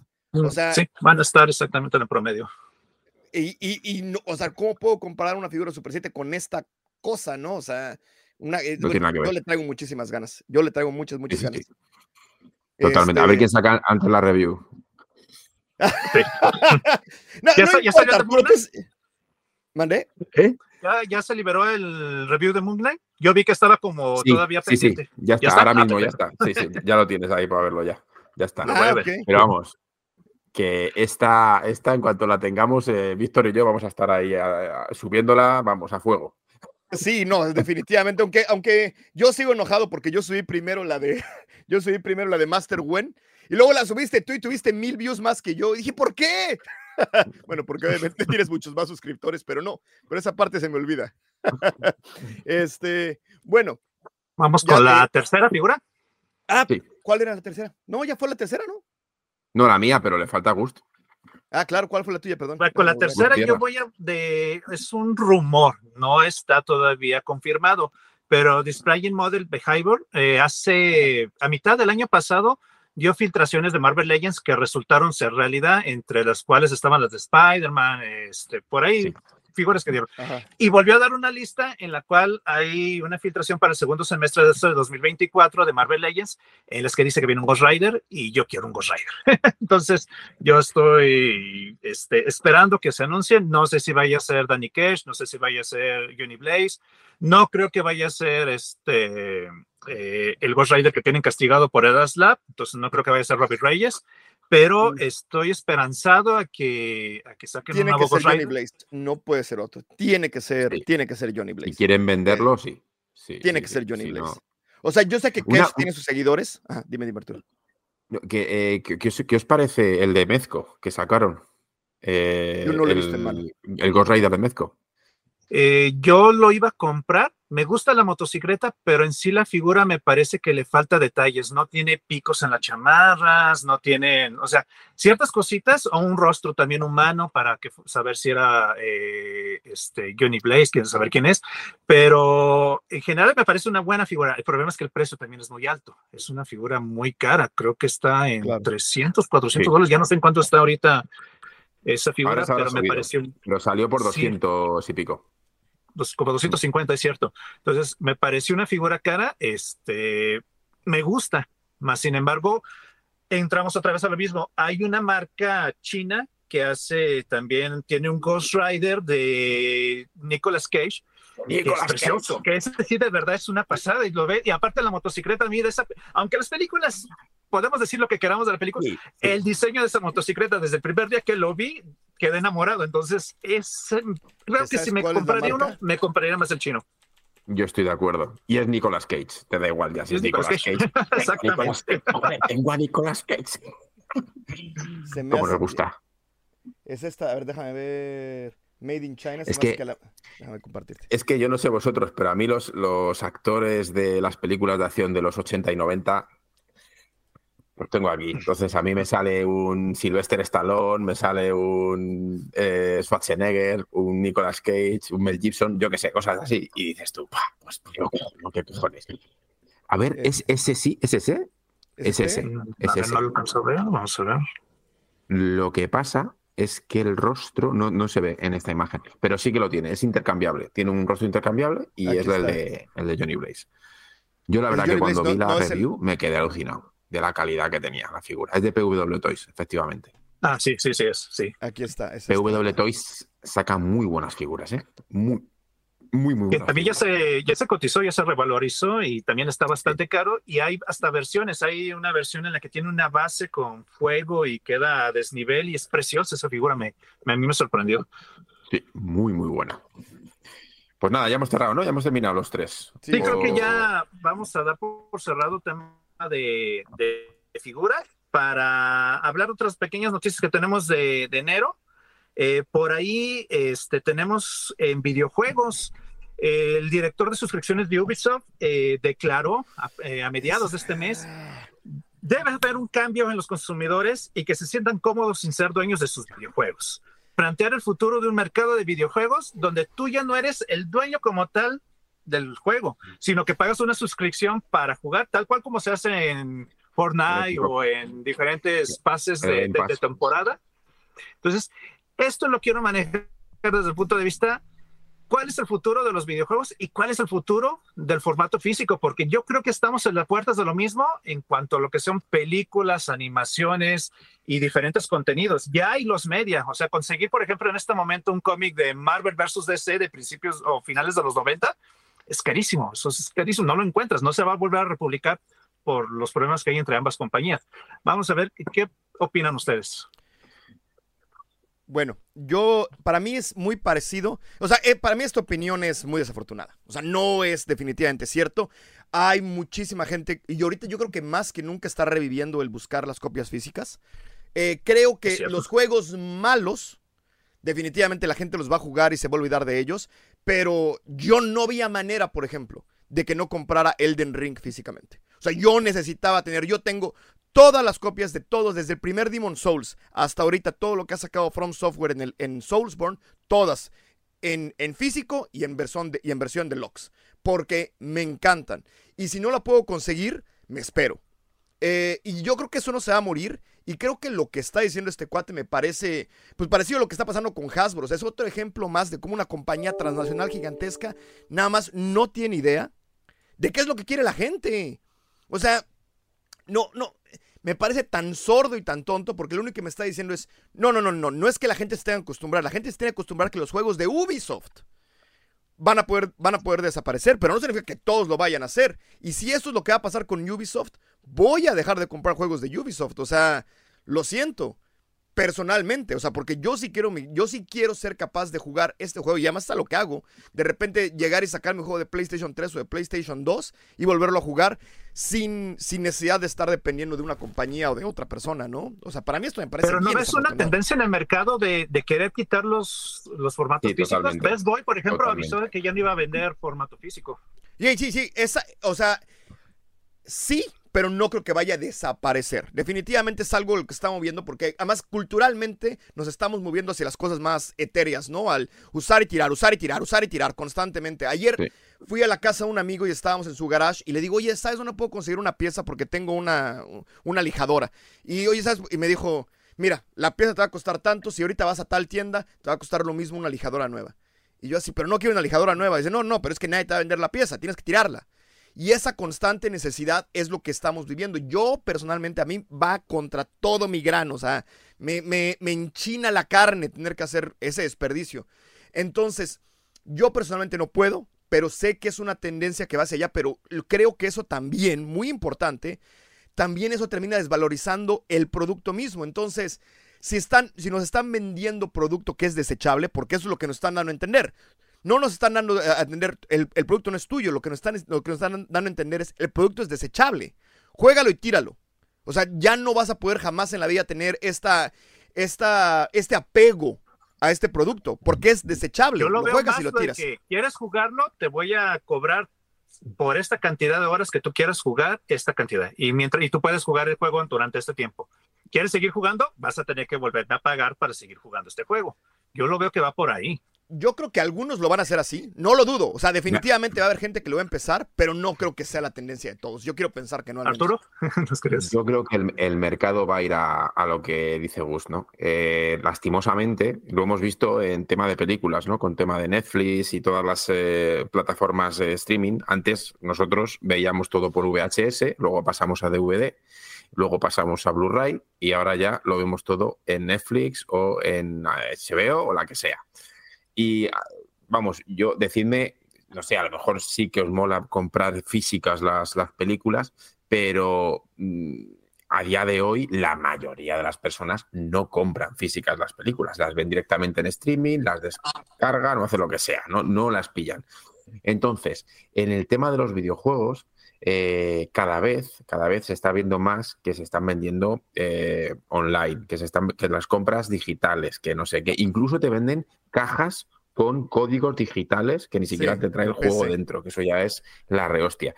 Eh, yo, yo no estoy de acuerdo, yo, estoy, yo soy muy fan de, lo físico, pero, pero, es verdad que las, las, empresas están interesadas en hacerlo así. Entonces, no podemos luchar contra eso. O sea, es verdad que nosotros podemos decir, venga, pues no lo compro, pues no, pero al final lo compras, porque si quieres jugarlo, mm, por cojones, tienes que pasar por el aro. O sea, ellos tienen el, tienen la, sartén por el mango cogida. Eh, ahora ha salido el tema de, del juego este de Kill the Justice League, el Ah, ¿Cómo se llama? El Escuadrón Suicida. el Escuadrón Suicida. Ah, sí, sí. Ha habido una polémica muy grande con el tema, ¿no? De no, es que ahora es todo de. Es como un servicio al final. Es un juego, es un servicio. tienes que pagar para poder jugar, tienes que tal. Y entonces eh, a la gente le toca las narices, ¿no? Pero, pero al final eh, estamos viendo que es que. Mm, quieren hacer que lleguemos a eso todos. Y poco a poco nos lo van metiendo. Y poco a poco van dejando eh, miguitas y la gente poco a poco va consumiendo eso. Fortnite, ¿cómo, ¿cómo sobrevive Fortnite? Pues Fortnite sobrevive a base de pagar skins, skins, skins, skins. Porque es gratis. Porque es gratis. gratis pero no es gratis. No, bueno, no, bueno puedes, puedes jugarlo. No, no, no, no. Puedes jugarlo gratis. Lo que te cobran son las skins y cosas por el estilo. Y es, es. Pero mira, aquí ya, para mí hay dos cosas. Creo que también hay un empuje para regresar. O sea, ahorita el año pasado Disney anunció que iba a sacar todas sus series de Disney Plus en, en Blu-ray, por ejemplo. Para la gente que quisiera tener la copia física. Entonces, era algo que por primera vez lo vimos del otro lado. Era algo que no existía en físico, que se hizo un esfuerzo por sacar en físico. Entonces, yo creo que no puede desaparecer por completo. Pero la segunda que quería discutir también es, es muy diferente el decir, no, o sea, lo tienes, lo vas a consumir de esta manera, a decir, lo vas a consumir de esta manera y te tienes que acostumbrar que en cualquier momento te lo quito. Porque una cosa es que lo puedas tener nada más en físico, pero otra cosa es que te lo quiten ya que lo tienes en físico. Son dos cosas completamente diferentes. Entonces, por ejemplo, Baldur's Gate. Yo lo, yo lo estoy jugando en PC. Bueno, tengo 5 horas, 10 horas jugando en PC porque no tengo tiempo, pero yo quería la copia física en PC y no existe. Entonces, bueno, lo voy a jugar así. Pero si me hubieran dicho, ¿sabes qué? Tienes un año para jugar, después te lo voy a quitar. Yo personalmente no lo compraba. Y pero aquí lo más importante es que en videojuegos pasa lo mismo que en figuras. Si Ubisoft se cae, hay otras cinco que vienen abajo. O sea, hay un montón de estudios independientes y un montón de creatividad y un montón de nuevas propiedades. Entonces, se nos duerme Hasbro, Super 7, se nos duerme McFarlane. Salen otras. Ah, salen otras. Entonces, si Ubisoft llega con estas ideas de decir, todo va a ser como servicio y todo vas a tener que pagar una mensualidad como si fuera MMO, este, eh, eh, como si fuera, ya sabes, Final Fantasy XIV o como si fuera World of Warcraft, que me queda claro porque esas tienes que pagar un, precio mensual. Me queda claro que hay un montón de cosas de mantenimiento, empleados, eh, servidores, todo lo que tú quieras. Pero si es un juego que yo tengo que pagar por horas jugadas, a menos que me cueste más barato, no lo voy a hacer. Pero sin embargo, junto con esto, como bien lo dice este cuate de Ubisoft, pues también puedo tener Game Pass en Xbox, jugar 5 horas de un juego sin, sin pagarlo y me paso otro y me paso otro. Y todo se trata como si fueran juegos desechables. Yo creo que estoy en un lugar diferente porque yo cuando juego tiene que ser algo muy especial. Yo no tengo tiempo de jugar, es a lo que hemos platicado, ¿no? O sea, para mí el jugar es, me tengo que, tengo que hacerme tiempo, tengo que bajarme a las 11 de la noche y, y forzarme, a, forzarme a hacer algo que me gusta. Y por lo tanto juego tres juegos al año. Pero Víctor, quizás, quizás la edad la que, que, tenemos nosotros y nuestra situación es totalmente distinta a eh, la generación que viene detrás de nosotros, que son los que seguramente Ubisoft diga a estos se los voy a meter, a estos y a los siguientes. A nosotros no. Nosotros, eh, por eso, cogen ahora y dicen, no, venga, vamos a sacar en físico, porque nosotros somos hijos de lo físico. Claro. Pero eh, mis hijos van a ser hijos digitales, o sea, totalmente de, digital y de, oye, pues consumo rápido, pipí, juego un momento y, lo tiro. Entonces, mm, claro, eh, a día de hoy no lo vemos viable porque nosotros somos de una manera y hemos vivido de una manera y hemos percibido la realidad de una manera y nuestros hijos y nuestros descendientes lo van a ver de otra manera. O sea, yo cuando a mi hijo le digo que yo para ver una película tenía que comprarla en VHS y ponerla en un sitio y darle al play y darle, pues flipa. Ah, no, papá, pero si le das aquí, ya te metes y lo el botón de Netflix y mira, ahí está, apachura el botón de Netflix y ah, te salen dos segundos. Y nosotros, y digo, y, y, cuando queríamos ver una serie, teníamos que poner el canal de turno y esperar a ver eh, a la hora que lo iban a poner. y si te habías perdido un día, ya no, no podías recuperar ese, ese episodio. O sea, que nosotros hemos vivido una serie de cosas que nosotros al final estamos acostumbrados a eso y que nos lo quiten, pues no lo vemos, no lo vemos factible y no nos gusta. Pero los que vienen detrás, que están viendo cómo va el tema, pues eh, al final lo aceptarán. Entonces esto nosotros no lo veremos, pero o lo veremos cuando somos muy viejitos y ya no nos importa tres pepinos jugar a la consola y, diremos, pues oye, al final sí que ha, ha pasado esto. ¿no? Yo creo que la necesidad de coleccionar siempre va a estar ahí. O sea, creo que esa necesidad de, alguien de que le guste tanto una película, quiera tener algo físico acerca de esa película, ya sea una figura o la película física en una versión. O sea, yo creo que eso no va a desaparecer. Pero yo creo que hay una dicotomía, ¿no? De, en cuanto a las decisiones corporativas que hemos estado viendo con Pixar, por ejemplo, que con su despido de trabajadores, con Hasbro, con sus decisiones. Y en este caso, yo creo que las compañías que están utilizando ciertos servicios digitales o por Internet eh, quieren empujar el mercado para allá, pero sí creo que hay un mercado que, que, todavía quiere el formato físico, que todavía quiere tener eh, o palpar ese, eh, lo, que, lo que compra. pasó con Cosmixology, era una, un servicio para que tú pudieras leer cómics en línea. Lo desaparecieron, lo desaparecieron. Amazon dijo, se acabó, y no, tú perdiste por completo tus cómics que tú habías comprado, este, que tú habías pagado tu dólar, dos dólares, lo que hubieras pagado por, por eso, desaparecieron. Algunos pasaron a Kindle, pero la mayoría desapareció y lo único que dijeron, bueno, pues te vamos a dar este dinero, te vamos a dar para que compres algo nuevo dentro de nuestro servicio de lectura pero también lo estamos viendo y, lo, y es tema que vamos a tratar el día de hoy con Ultimate Spider-Man. Hay gente que quiere el formato físico y que se está agotando, está pasando con los discos de acetato, está pasando con libros, con cómics y, ¿Sabes qué? Yo creo que es muy importante aquí. Es bueno, que o sea, una cosa es lo que quieren las compañías y otra cosa es lo que quiere de repente el mercado. Lo que, lo que quería decir es también lo que está pasando mucho aquí es que cada vez vemos más cosas como estas. En Sony acaban de quitar unas series de, de creo que era de, que era de, Meat, de Mythbusters y cosas por el estilo. Cada vez vemos más cosas en las que antes no se veía. Antes decías, bueno, lo voy a comprar y lo voy a tener ahí para siempre. Pero este último año empezamos a ver un montón de cosas donde la gente había comprado algo y perdía acceso a él. O sea, constantemente ha sido un año en el que esto ha pasado y ha pasado y ha pasado y ha pasado. Entonces yo creo que también ese miedo de perder algo por lo que pagaste como Comixology, que lo acabas de decir muy, muy bien, creo que también está, está empujando la mano al mercado.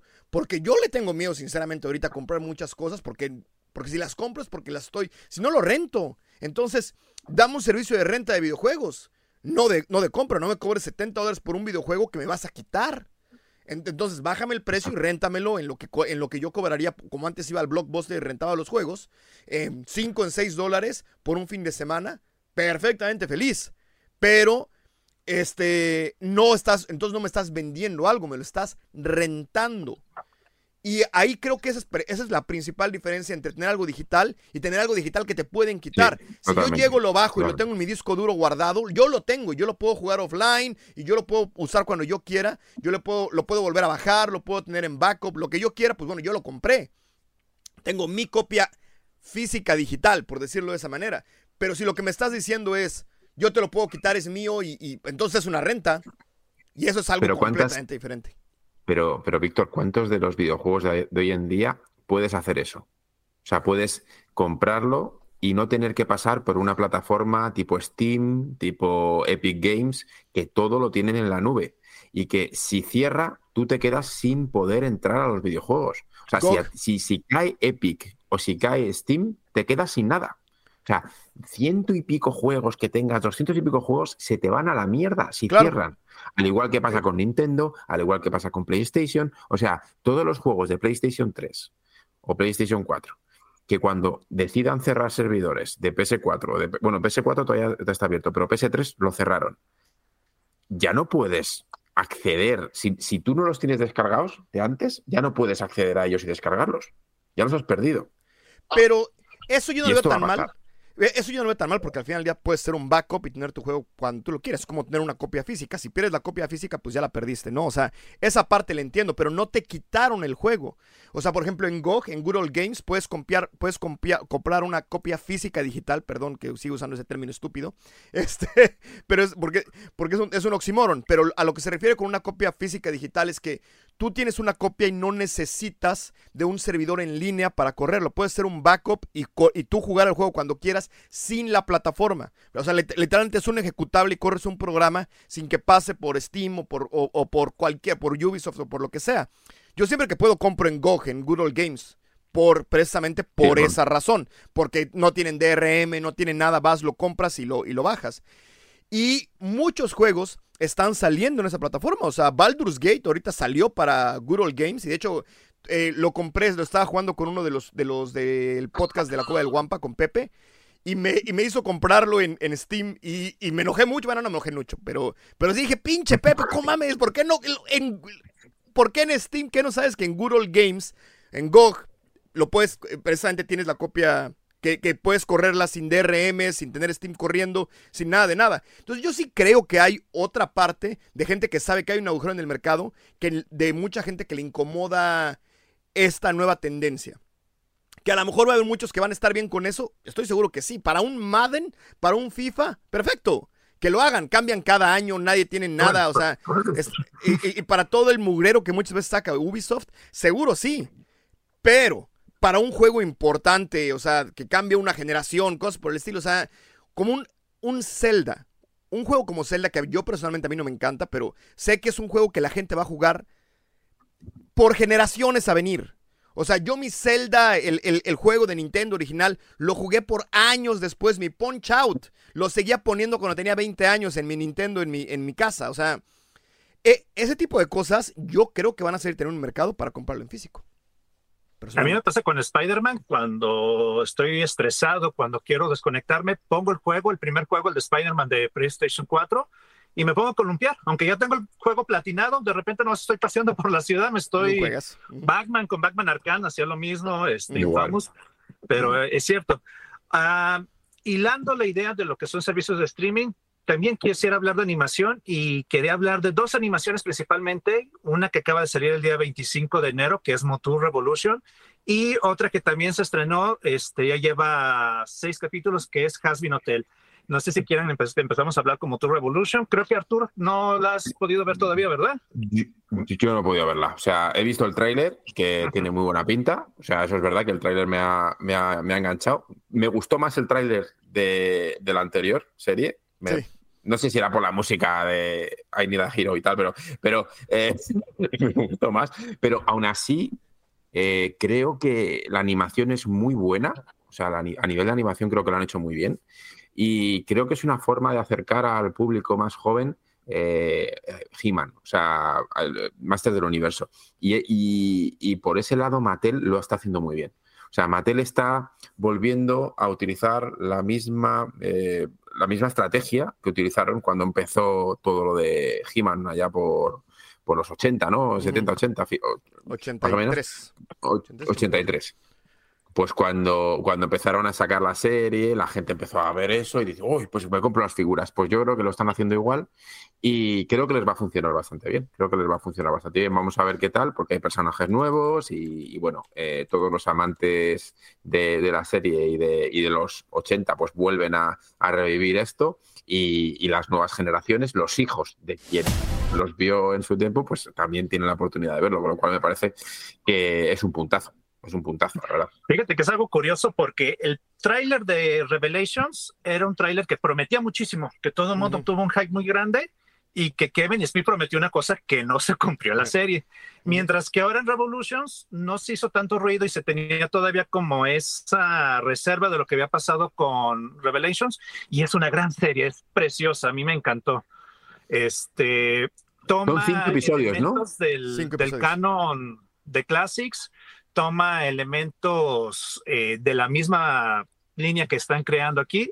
Hay que entender también que Netflix mete la mano, hay que tener en cuenta que hay productores, que hay gente que mete mano y que no puedes siempre hacer lo que tú quieres. Entonces, en ese sentido, yo creo que Kevin Smith trató de, recomponer el camino en esta segunda temporada con Revolutions. Eh, Skeletor, no sé si estaban muy informados ustedes, hubo un minicomic precuela donde a Skeletor le cambian por completo el origen eh, por Skeletor se le toma como un origen desde la serie del 2002, en la cual era Skeldor, que era como medio hermano de Randor, el, papá de He-Man, y después en una batalla se termina pasando cosas y termina convirtiéndose en Skeletor. En la minicómic precuela de, de, este, de Revelations, eh, te lo pintaban que era una raza que todos eran como Skeletor, que era una raza eh, de otra dimensión y demás. Entonces, hicieron un desastre que hizo enfurecer al fandom. Eso es canon, ¿eh? Lo de los, lo de los Gar, los, lo de los Gar, lo que era una raza diferente, ah, los, Gar. Sí, sí, sí, sí, o sea, creo que sí. Ajá, pero este... según yo es que Skeletor, no, según yo Skeletor siempre fue parte de esa raza de los Gar. No siempre fue el hermano, no siempre fue todo eso, pero fue... Ajá. Keldor era, como, era de esa raza, pero Skeletor te lo manejaban como una raza de. En, el minicomic precuela que hubo de, ah, de, Revelations, lo manejaron como una raza donde todos tenían la cara de calavera. Ah, ok, ya te entendí. hubo furia por parte de los fans en ese sentido, y ahora ya lo arreglaron. Regresa Keldor, regresan muchas cosas de, este, de lo que ya es la mitología más querida de, de, Masters of the Universe y es una gran serie. Yo les comentaba que ya van tres, cuatro veces que la veo. Las primeras dos las vi solo y las otras dos las vi con mis hijos, porque me tocó verla con uno primero y luego el otro me dijo, ah, yo también quiero ver esto. Y cierto, se engancharon. Es la primera vez que veo que me piden realmente figuras que están interesados, que, que se ponen a jugar con las cosas. Entonces digo, ok, les funcionó en esta ocasión. A mí digo, sin dar spoilers, porque acaba de salir, creo que ayer. Entonces creo que no. El 25 Entonces, yo ya la vi también, me la eché toda. Me encantó, hubo muchas cosas que me gustaron, pero lo que no pude soportar fue el diálogo. El diálogo se me hizo terrible. O sea, hubo un montón de veces que dije, ¡ay! ¿Quién escribió esto? Y yo sé que están intentando darlos como las líneas normales de, de, de He-Man, que es como muy como obtuso, ¿no? Como muy de siempre haciendo como, como juegos de palabras tontos y cosas por el estilo. Me queda claro que era lo que estaban intentando hacer, pero sentí mucho humor Marvel de repente cuando no tenía sentido. Sentí. La serie me encantó. O sea, estoy, estoy dando como mi negativo que fue ese. Que sí hubo varias partes en las que estaba completamente metido en la historia y de repente daban una línea que sí decía. ¿Quién escribió esto? Por el amor de Dios. Lo, Ajá, lo mato. Y, supongo que para mucha gente va a ser algo como muy como de, de. No sé cómo decirlo, a lo mejor inclusive nostálgico, como decir, ah, qué chistoso. Pero para mí el problema es que estaba tan como invertido personalmente en lo que estaba sucediendo en pantalla en ese instante que cuando decían una pendejada como estas, híjole, en serio se me enchinaba así, decía, ¿por qué? Fue, es mi único negativo, el diálogo se me hizo. Pero no, no, piensas que puede ser un poquito para enganchar a los niños? Seguro sí. Seguro sí, pero yo estoy en mi experiencia de haberla vista como, como ñoño enojón de 40 años. Seguro sí, no, claro, claro. Definitivamente son chistes para niños. Pero yo creo que hasta, hasta para niños de repente algunos sí eran terribles. O sea, en serio, chistes no malos lo que le siguen. O sea, piensa en el peor chiste de tío este, eran así, o sea, muchos. y además muchos y sin parar constantemente. Pero fuera de ese negativo, la animación es espectacular. La historia y todo el lore que le dan al mundo, que nos regresan al mundo, es espectacular. Tengo un pequeño problema con, con seguir haciendo que los malos sean buenos. O sea, el arco de Evelyn, no voy a dar más, no voy a dar más, más spoilers. Eh, un poquito no me encantó. Eh, pero fuera de eso, uy, bueno, si hablamos de lo que se ve en los trailers, Gran Amir, el verlo, aplaudí, Tila como serpiente, aplaudí, empezaron a regresar muchas cosas que son del lore de los minicómics, de las figuras de los ochentas, ¿no? De cosas de la Green Goddess, cosas de ya de muy, muy, muy, muy clavados. O sea, si ves dónde está entrenando a, que igual sale en el trailer, Hordak a Skeletor, en, en la serie te das cuenta que es el playset este de, ¿cómo se llama? Este... El place chiquitito este. Sí, la, zona. Ay, ¿cómo se llama? Sí. Ajá, exactamente. Eh, eh, es esa, y, está lleno de dulcecitos y de cosas. O sea, sí, creo que sí fue una carta de amor a la serie. Inclusive en ese diálogo, que, siento que se les pasó la mano, sí siento que fue una carta de amor a la serie. Y creo que es una...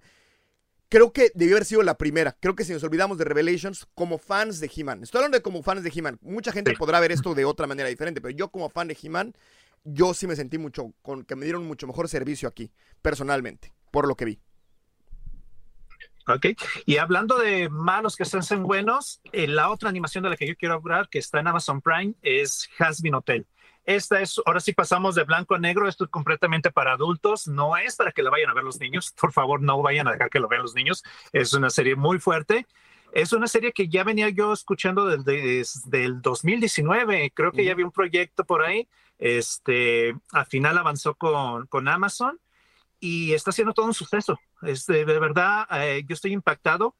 Amazon tiene como 2.7 millones de seguidores en YouTube, de los cuales estamos de acuerdo que es gente que está consumiendo diferente tipo de cosas.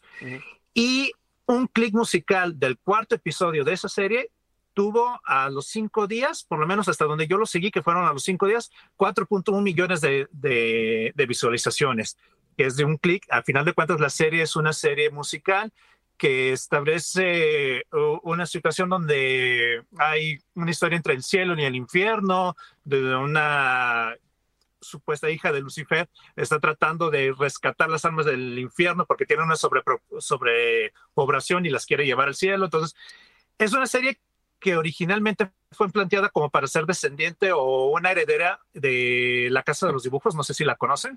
Sí, sí, sí. A mí no me eh, Drawn Together creo que se llamaba en, inglés, ¿no? en inglés, Drawn Together era de Adult Swim. Eh, esta, lo que está interesante, esta, lo más, creo que lo más interesante es que esta fue un fenómeno, originalmente fue un proyecto de una persona para YouTube, que llevó, y eran cortos y cosas por el estilo, ya, ya, tiene varios años, no me acuerdo cuándo salió. Yo vi el primero, el segundo capítulo, los vi antes de que lo comprara Amazon y se quedó pues en producción o dormida o algo así por muchos, muchos años. Eh, en animación me parece una belleza, no lo he visto yo personalmente, pero pues es muy interesante, una vez más, creo que para hilarlo con todo lo que estábamos hablando, es muy interesante una vez más como un estudio independiente, aparte, cosas por el estilo, de repente le está poniendo y le está dando de golpes a un estudio tan grande como, como, como Origins, ¿no? Que lo estamos teniendo literalmente, o sea, una serie producida por Netflix agarrado con una serie llena de nostalgia con la que todo mundo crecimos, en una propiedad enorme, con una juguetera gigantesca como es Mattel, y de repente, ay, por cierto, esta persona que inventó su propia propiedad y que empezó a animar solo en, en solo, sola, no sé, no sé si hombre o sea mujer, en YouTube, de repente le produjeron, este, le produjeron una serie en Amazon y están en nivel de, de pues no sé cómo decirlo, de, de, de, compartir la, la, el, este, ¿cómo se llama? Híjole, se me fue la, se me fue la hebra, perdón. Eh, el compartir el, eh, como este lugar en el sol en el que todo el mundo lo estamos viendo está el mismo lugar con esta otra serie. Eso es lo que me parece más interesante y lo podemos hilar otra vez con todo lo más de que estábamos hablando, desde el Kingdom Come de Superman, ¿no? De cómo estas series chiquitas, estas series independientes, el Jada Toys, el, constantemente cada vez lo vemos más mientras más eh, se tropiezan las, las compañías grandes, ¿no? Las grandes. Es una chica de 31 años, Vivian Medrano, este, es joven, o sea, y es una persona que ya está este, proponiendo algo diferente. Hubo muchas críticas previas, pero ahora todos los comentarios que lees son de serie revolucionaria, este, gran contenido, bla, bla, bla. Entonces, eh, a mí me parece que es una apuesta interesante, que si tienen tiempo, véala, la verdad es que vale la pena. Y hablando de estudios pequeños y de este, producciones que no son la Marvel ni Disney. Eh, Godzilla Minus One. ¿Vieron Godzilla Minus One? Yo sí. Todavía no la he visto. Madre mía, yo, tienes que verla. Es que me ha dicho todo el mundo que es buena, macho. Todo el mundo me ha dicho está, que es eh, Tuvo su nominación a los Oscars. El equipo de, animación estaba encantado, estaba feliz. Para los que de repente decimos, ay, los Oscars, otra vez lo mismo, el mismo cuento, que ya estamos un poquito cansados, pues el equipo de animación estaba feliz de haber sido nominado y yo creo que merecen eh, ganarlo. No porque sean los mejores efectos del mundo, de hecho es una película de Godzilla, se va a ver falso, no vas a ver exactamente. Pues, ay, déjame tenerte ahí. Yo la vi en el cine y perdón, pero hay muchos efectos que se ven mejor que la de Flash y es una película que costó 15 ah, millones de dólares. Se ve mejor que la de Flash y costó literalmente 20 veces menos, creo. O sea, una cosa ridícula. Entonces podrás decir, ay, bueno, de repente aquí se ve aquí o se ve acá, pero si ves lo que hizo Captain Marvel o si ves lo que hicieron varios de ellos, o sea, perdón, pero híjole, o sea, estaba buscando un... Esta la quiero ver, esta tengo mucha de verla porque todos, me, todos los que la han visto me han dicho maravillas de ella. Me han dicho, oye Arturo, es brutal, o sea, es que es la leche, la historia está súper bien contada, Godzilla es el malo ahora, nada de Godzilla bueno y va a salvar el planeta, no, no, Godzilla es un cabronazo, es, un, es, una, es una supernova que viene aquí a cargarse todo y la historia va se centra en, una persona y te cuenta la historia de la persona con Godzilla, un poco así que, su vida está bastante ligada a él. Y, la verdad que tengo muchas ganas, tengo muchas ganas, sobre todo por lo que han dicho, ¿no? De, oye, poco dinero y muy buen trabajo. Y al final con eso se demuestra otra vez que no hace falta tener eh, grandes presupuestos, sino buenas ideas y gente que sepa ejecutarlas.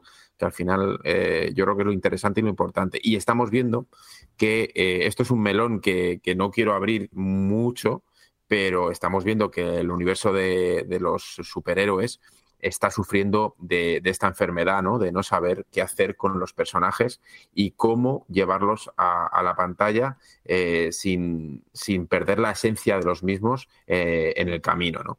Que yo creo que, por ejemplo, eh, series como Invincible, ¿vale? Invencible, que creo que ha sido una de las grandes, The Voice, todas estas series están pasándoles la mano por la cara tanto a Marvel como a DC y diciéndoles, mira, tíos, así se hace ahora mismo eh, una serie de superhéroes para adultos.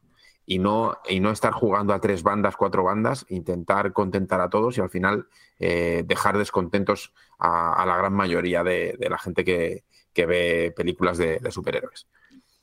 Creo que para mí lo más importante que, mencionaría de esta película en particular es que es una película muy centrada, o sea, es, es algo gigantesco. Tokio, perdón, spoilers, Godzilla destruye a Tokio, perdón. digo que pasa en todas las películas. Superman vuela, o sea, ok. Este, pero, pero eso es. Godzilla es hasta cierto punto casi irrelevante. La historia es la historia de una persona. Son historias muy, muy eh, eh, muy a nivel de cancha, muy historias muy, lo que se consideraría pequeñas. O sea, es en los ojos de una persona del día a día, en un, en un Tokio que se está reconstruyendo después de la caída de, de, las bombas nucleares y de la Segunda Guerra Mundial y de todo eso, cómo vive la gente y de repente esto pasa y cómo reaccionaría la gente alrededor, todo a través de los ojos de una persona que está empezando una familia. Entonces, todo lo estás viendo constantemente a través de los ojos de esta persona. O sea, la historia es de la persona, no de Godzilla. Yo lo que sigo diciendo es, la historia es tan buena que Godzilla es casi irrelevante. O sea, Godzilla pudo haber sido un ciclón, Godzilla pudo haber sido un terremoto y la historia hubiera sido espectacular. Obviamente, el que sea Godzilla le da muchos puntos más, ¿no? Pero la historia es espectacular. así yo, eh, fabulosa. Y creo que vale muchísimo la pena porque precisamente vimos lo contrario a lo que siempre vemos, al status quo, que es, haz las batallas más grandes, cuéntanos que el universo se va a destruir, cuéntanos que esta persona va a llegar y le va a pegar al malo de X, Y, y Z manera. Aquí no. Aquí lo que se estaba perdiendo era la vida de una familia. Es, es, una persona, ¿no? Digo, obviamente hay Tokio, hay muchas cosas, pero... Pero... Eh, esa, ese cambio me pareció tan refrescante el verlo desde otra manera, por fin me pareció tan refrescante y creo que ahí es donde la película se siente diferente, es lo que yo diría, se siente diferente. Estoy totalmente de acuerdo contigo y también con Arturo de que, y lo estamos viendo ahorita, acaba de salir rumores acerca de la cuarta película de Spider-Man en la cual dicen que el director, bueno, digo que Kevin Feige quiere que sea una película a nivel de calle y que Disney y Marvel está pidiendo que sea la gran obra otra vez este, multiversal y que aparezcan todos los Spider-Man y todo esto. lo cual me lleva al tema principal que yo quería tomar el día de hoy, que es Ultimate Spider-Man 2024. Spider-Man es un personaje que tenemos desde 1962. Tenemos 60 años de camino con Spider-Man desde aquella primera aparición en Amazing Fantasy número 15, en la cual eh, encontramos un personaje que fue revolucionario en ese momento, con el cual se podían identificar los lectores de cómics en ese entonces, y que a, pasar de los años fueron creando nuevas aventuras, fueron cambiando ciertos aspectos, pero Marvel tenía una línea editorial muy clara. Spider-Man tenía que tener entre 16 a 27, 30 años, ya cuando muy viejo. Si ya llegaba a los 30 años, como que empezaba a pestar y vamos a hacer reset. Otra vez que Spider-Man sea joven. Y está bien, porque parte de Spider-Man, ese adolescente, esa lucha, esa bilateralidad entre la vida de un superhéroe con las responsabilidades y el crecimiento que tienes que ir teniendo a lo largo de tu vida, era lo que lo hacía un personaje atractivo a la par de los personajes secundarios y villanos y todo lo que lo rodeaba. Pero entonces llega este cómic, Spider-Man Ultimate, Spider-Man 2024, en el que te plantea todo lo contrario y resulta que el cómic es pretamente un éxito. Está agotado en todas partes, no lo puedes conseguir. En eBay ya la reventa está por las nubes. Es evidente que va a salir una segunda y una tercera reimpresión, pero el cómic está siendo un súper éxito.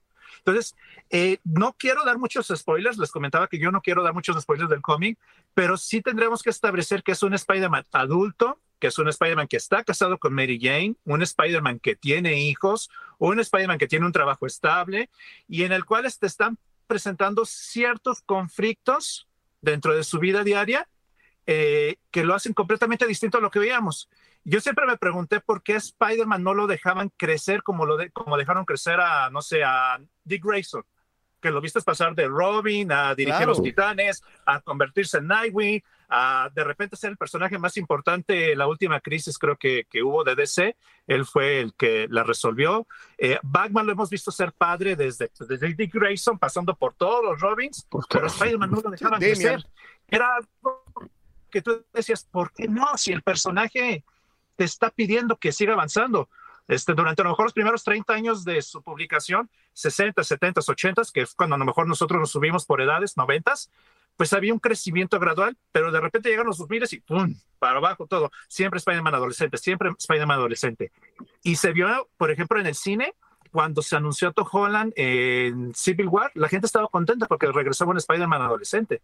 Entonces, este, quiero hablar con ustedes acerca de eso, ¿Qué fue lo que hizo bien este cómic? ¿Qué es lo que ustedes creen que es la fórmula por la cual la gente lo está aceptando? ¿Qué es? ¿Somos los veteranos los que ahora queremos ver un Spider-Man con hijos y que esté en las situaciones a las que nosotros estamos?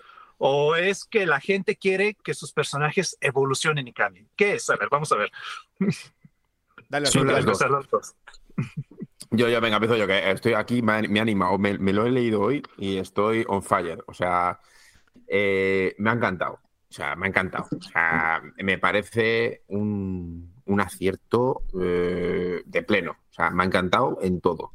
En todo, en la ejecución, en la narrativa, en los personajes, en el cambio de paradigma por fin que se da con unos personajes que siempre han estado ahí y que siempre han tenido el mismo eh, patrón en todas las series y aquí se ha cambiado totalmente eso y a mí me ha vuelto loco. No voy a decir quién, pero en cuanto veáis a el personaje que, que, sale, vas a decir, hostia, ¿y dónde está el otro? Porque si este está, el otro ¿qué pasa, están también, ¿no? Bueno. Ay, qué pues, difícil no dar spoilers, caray, pero quiero hablar de eso. Exacto. pero eso es un spoilerzote, eso es un spoilerzote. Es un spoilerzote. Entonces, es, eh, o sea, eso eso ya te, mete en un universo que quieres conocer porque es, estás en terreno inexplorado. Porque todo lo que hemos visto hasta el momento ha sido eh, una variante ligera de lo que ya conocemos, de la historia base de Spider-Man, que al final es, es un chico joven que que si es Gwen Stacy, que si es Mary Jane, que se Elia, que no sé qué, que está el Green Goblin, que están los villanos de siempre, que no sé qué, no sé cuántos, y al final Osborn, que su puta, todo, ya sabemos cómo funciona. O sea, Spider-Man sabemos cómo funciona, que tiene ligeras variaciones y que eso hace que cambie el traje y que se le pongan eh, diferentes eh, eh, cositas, ¿no? Y luego que si Miles Morales, que si su madre en tanca, vale, muy bien. Pero todo eso ya lo sabemos. Y todo eso ya lo hemos vivido. Y de los 15 a los 30 años sabemos lo que pasa, o lo que suele pasar, o, lo, o te lo imaginas. Porque yo, o sea, todos los que hayan leído eh, Spider-Man y que hayan leído mucho Spider-Man, hayan visto series de Spider-Man, películas de Spider-Man, eh, más o menos saben por dónde van a ir los tiros. Más o menos, de las películas, de, más o menos dices, esto ahora va aquí, y normalmente aciertas. Pero esto, esto que nos están presentando, es nuevo, es un lienzo en blanco, o sea, papel blanco y dice, la venga a escribir. Y ahora te voy a decir lo que va a pasar de los 35, vamos a decir la edad, de los 35 a los 50. Yo no sé cuánto va a tener esto, pero ya dices, hostia, tío, por fin, por fin, un Peter adulto, un Peter con hijos, un Peter que, eh, y esto es un paralelismo que os quiero abrir también. La serie de Superman, de Superman y Lois, es esto. O sea, ah, Superman también ya tiene tiempo siendo padre, también. Exacto, lo plantean desde el punto de vista familiar de Superman, de lo que es como persona Superman, y eso hace que esta serie, o por lo menos a mí, es lo que más me enganchó de la serie. Es decir, oye, me estás presentando, en vez de un Superman superpoderoso y que puede con todo el mundo, me estás mostrando su lado más humano y donde más le duele. Y aquí lo vamos a ver. Aquí vamos a ver a un Peter que va a tener que lidiar con todas las cosas de Spider-Man, pero con una familia. Exactamente. Y, y, la relación con Mary Jane y la relación con todo el entorno que tiene y, todo lo que va a suponer esto. Es acojonante. Yo estoy totalmente dentro de, esto. O sea, a mí ha sido gracias a Gus. O sea, Gus es el que de repente me, oye Arturo, esto. Y yo, yo diciendo, joder, sí lo he visto, he visto cosas, pero no me he metido. Léetelo, míratelo. Y me lo he leído, me lo he mirado y, me he quedado, vamos, ojiplático, de verdad. Os dejo hablar. No, no, no. Este, eh, estoy de acuerdo al 100 contigo. Creo que hay, un, hay una crisis en los cómics y no vengo a inventarla, es un reverendo hecho. Hay una crisis en los cómics que la gente no está comprando los cómics porque no se le está dando lo que quiere, lo más básico que quiere la gente, que son buenas historias en las que uno se pueda ver. Esa parte es bien importante. Yo le he dicho hasta el cansancio. Se tiene que hacer en diseños, se tiene que hacer en las series, se tiene que hacer en todo. tienes que ser capaz de ponerte en los zapatos y verte en esa persona. Y si la gente que estaba comprando cómics se ve más o menos como nosotros, en gran parte, ve las métricas de tu canal, Arturo, yo veo las métricas de mi canal, y la gran mayoría de la gente que nos ve son de 25 a 55 años, este, que se ven más o menos como nosotros, más o menos, ¿no? Sí, es la gente que está interesada más o menos en este tipo de hobby. No quiero dejar a nadie afuera a nadie, o sea, todos están invitados, la puerta es enorme que todo el mundo pase, pero el consumidor general es este. Entonces, yo siempre hago un paralelismo con el, con, los, con el anime de Isekai, que es un, es un fenómeno ahorita gigantesco en, en, Japón, en el que se repite la misma historia desde hace como cuatro años. El, en serio, más de la mitad de los animes se trata de lo mismo. Se trata de alguien joven que tenía una vida espantosa, ya sea en la escuela o en el trabajo, eventualmente muere y es súper poderoso y todas las mujeres le siguen. ¿Por qué?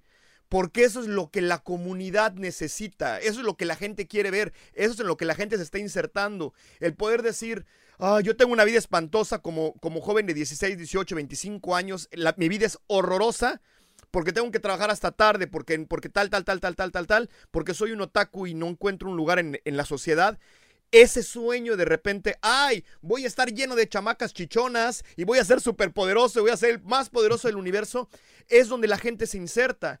Y, muy importante, la cultura general nos había quitado eso. Había muy pocas historias donde realmente nosotros nos pudiéramos poner nosotros mismos en los zapatos de alguien. Creo que las historias ya no estaban ahí para muchísima gente, sobre todo la gente que leía cómics y consumía esto más que nadie.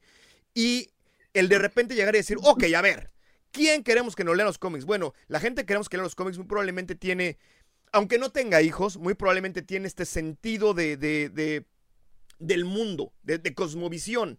Vamos a intentar retratar eso. Y creo que esta serie, y qué repinche coraje me da no poder dar spoilers porque quiero tocar todo. En serio, quiero tocar todo. O sea, a nivel narrativo, no voy a dar ningún spoiler, voy a intentar tocar el campo minado, pero a nivel narrativo, algo que hizo que creo que al final vamos a hablar un poquito de Freiren, y si no, está bien, pero lo platico aquí. No te cuentan lo que pasó. No te cuentan lo que pasó. O sea, te dicen que algo pasó, pero lo, pero lo, lo cachas de conversaciones entre dos personas. Lo cachas sin imágenes en el fondo. Lo cachas aquí. O sea, respetan al lector. No llegan y te dicen, originalmente haces, esto pasó y esto pasó, y por eso la gente está triste, o por eso la gente está contenta. No, no, no. Simple y sencillamente te, así, te avientan a la mitad de una conversación entre Mary Jane y, Peter en su casa y poco a poco tú vacilando por qué la gente está actuando de esta manera y por qué es necesario un Spider-Man, ¿no? Y al final obviamente hay un twist grande y cosas por el estilo. Pero ese nivel de respeto al lector no es algo que se ve normalmente en Marvel ni en cosas por el estilo. Y, y yo lo aprecié de una manera increíble porque fui descubriendo el mundo y cada vez que veía algo, hay una parte en la que enseñan, igual no voy a dar spoilers, pero hay una parte en la que enseñan como una pared con muchos nombres. Ya es todo lo que voy a decir, hasta ahí voy a decir. Y de repente detenerme y empezar a ver, ah, está este, está este, está este, ok, ya me centré. Ya sé en qué mundo vivo, ya sé qué es lo que está pasando, pero nunca nadie me dijo, ah, por cierto, esto le pasó a este y esto le pasó a este. Me lo enseñaron de manera visual. Sutil. Y, sutil. Y yo creo que todos nos paramos en ese momento en esa pared y empezamos a buscar nombres de gente. No es, ay, mira, este es tal, este es tal, este es tal. Y de repente, este, hay un padre que da un, que da un discurso en algún momento, es todo el spoiler que voy a dar, y de repente, ¡ah! ¡Es tal! ¡Es tal! ¡Wow! No lo puedo creer. Y. ¿Qué cojones hace ahí? es, ¿Qué cojones hace ahí? ¿Por qué está ahí, no acá? O sea, ese. No, no sé, me pareció una reinvención fabulosa para... Y, a veces yo peco de hacer esto, y no a veces, todo el tiempo peco, pero ni modo lo voy a hacer otra vez. Siento que es para mí. Siento que esto lo hicieron para mí y cuando eso se siente así, se siente especial. Porque digo, híjole, no manches. O sea, Hickman escribió esta historia porque yo necesitaba escucharla. Yo necesitaba reenamorarme de Spider-Man, que es de mis personajes favoritos. Yo necesitaba esto y lo intenté hacer con Amazing Spider-Man y lo terminé votando porque era un, o sea, era una cosa ridícula con 50 mil cosas pasando al mismo tiempo y que ya era casi. O sea, lo, que yo sigo diciendo es. Y que pasó su momento ya. Es que, pasó, tu momento con eso, pasó. sí, no, pero además, intentar regresar cuando algo tiene tantas líneas. Mira, lo voy a decir así: cuando, cuando dibujas algo con tantas líneas, ya deja de ser textura y se empieza a convertir en ruido. Y es exactamente lo que pasó con Amazing Spider-Man. Ya era una cantidad de información y de historias corriendo y de brincar de una para el otra. Y, sinceramente me perdió. Regresar a algo básico, igual que con eh, Godzilla Minus One. una historia básica, que estoy seguro que se va a ir al chosto en algún momento por lo que nos dijeron al final. o sea, espero que lo lleven bien, eh, porque hay algo mucho más grande que viene, obviamente. Pero este primero, nada más regresar a algo básico, a una historia de una familia, a una historia de un padre de familia y cómo se encuentra en, en diferentes cosas, ¿no? Lo que pasa en el periódico, este, son, son pequeños detallitos que, que, puedes ver a gente normal viviendo de una manera normal. No hay superpoderes en este capítulo, me explico. Hay personajes que deberían tener, ya, ya no voy a decir más, perdón. No, hay superpoderes. Fíjate que acabas de dar en el clavo. Eh, yo les comentaba que yo quería tomar este título porque me imagino que en las oficinas de Marvel, en las oficinas de Disney, deben de estarse rompiendo la cabeza pensando cómo repetimos el éxito de este cómic en todo lo que va a salir en el 2024. Porque yo dudo que en el 2024 vaya a haber un cómic más exitoso de lo que fue este, eh, con todo y que sé que viene el 40 aniversario de las Tortugas Ninja, pero yo creo que, dices en el clavo desde el punto de vista, es amigable al lector, al consumidor. Entonces, por ejemplo, si lo hilamos con el universo cinematográfico de Marvel, ¿qué es lo que está pasando? Ya no es amigable. Tienes que consumirte 20, 30 cosas para poder entenderlo. Este cómic, yo no sé si ustedes habían leído eh, los Ultimates de a principios de los años 2000 o no. No sé si ustedes lo habían hecho, pero no era necesario hacerlo porque está narrado de una forma en la que tú inicias y dices, paso a esto. Muy bien, pero esto es lo que está ocurriendo en este momento. Ya no necesitas empaparte de todo, ya conoces el personaje, ya conoces muchas cosas y te muestran una nueva realidad. Lo, ahora lo, lo traspolo a The Marvels. Eh, ¿Cómo le fue en taquilla de Marvels? Eh, sabemos que fue un fracaso. Creo que al final los números en Voz Moyo eh, de, de eh, en taquilla fueron 206 millones, algo así, cuando la película tenía un estimado de 250 a 270 millones de presupuesto. De costo, perdón. Entonces, este, fuimos que, eh, vimos que fue un desastre y yo creo que fue un desastre porque dejó de ser amigable el universo cinematográfico. Tenías que consumirte una historia, tenías que consumirte tres series, tenías que consumirte muchas cosas para llegar al contexto de una sola película. Entonces, llegaba el momento en el que es agobiante, en el que hay tantas opciones en el mercado, animes, videojuegos, eh, cómics, este, youtubers, tú tienes un abanico de posibilidades para entretenerte que no únicamente te vas a centrar en un solo contenido. En este caso, creo que ha sido amigable este número uno de, de, de Ultimate Spider-Man porque te invita a leerlo, te invita a, ok, yo estoy desconectado, yo ya no compro cómics, yo no me meto en esto, pero lo puedo leer y me gusta porque es amigable, es, eh, eh, me, me, respeta, me, no me trata como una persona que le tengo que explicar todo, sino me dice, súbete aquí y de aquí adelante vamos juntos. Y es que hay, un, hay una cosa que también es muy importante, es el personaje. Eh, claro, no es lo mismo Spider-Man que de Marvels. O sea, no es lo mismo el, el que te tengas que ver un montón de, de películas, series y demás de personajes que te dan igual que no que verte a Spider-Man, verte a Batman, verte a personajes que tienen mucho más eh, peso, tienen mucho más seguidores y tienen mucho más interés, ¿vale? Eh, al final, Marvel se ha dedicado a hacer castillos en el aire.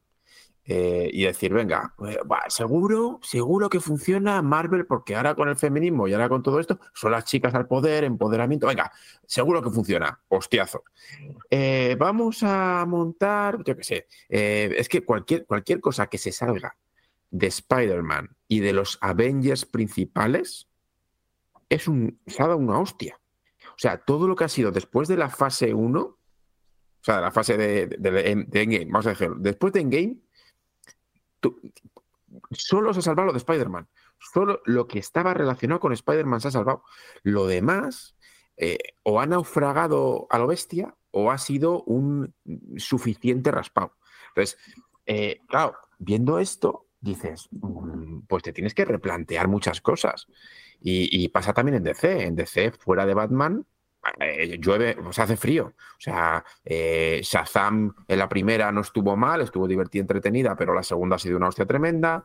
Eh, Aquaman, la primera estuvo bien, la segunda, ahora lo comentaremos, se ha dado una hostia no tan tremenda como Marvels, pero también se la ha dado. O sea, que al final dices, hostia, es que o creamos un personaje interesante y alrededor de ese personaje creamos una historia y lo hacemos fuerte, como por ejemplo Invencible, Invencible crean algo nuevo con muy buena, eh, o sea, con muy buenos elementos y, y, y lo tiran para adelante y funciona. The Voice igual, ponen un villano de puta madre, ponen un, unos contravillanos, porque no son, no son héroes, son todos unos cabrones, pero, pero te plantean algo diferente y bien montado, bien estructurado, y tira para adelante y funciona. Sin embargo, esto es que es un desastre. Y, de Marvels, ya te digo, es que ninguna, eh, ninguna de las tres ha tenido éxito en sus series o en sus películas previas. O sea, todo abogado, o sea, antes de empezar esto ya estaba muerto, ya la habían matado a la película. Antes de que saliera ya estaba muerta. Para mí, eh, hablando de videos que tengo escritos de hace miles de tiempo, de hace miles de años, tengo uno que se llama Wishful Marketing, que ha sido un pleito que he tenido con muchos clientes, de que la gente cree que le puede hacer marketing a alguien que no te va a comprar un producto.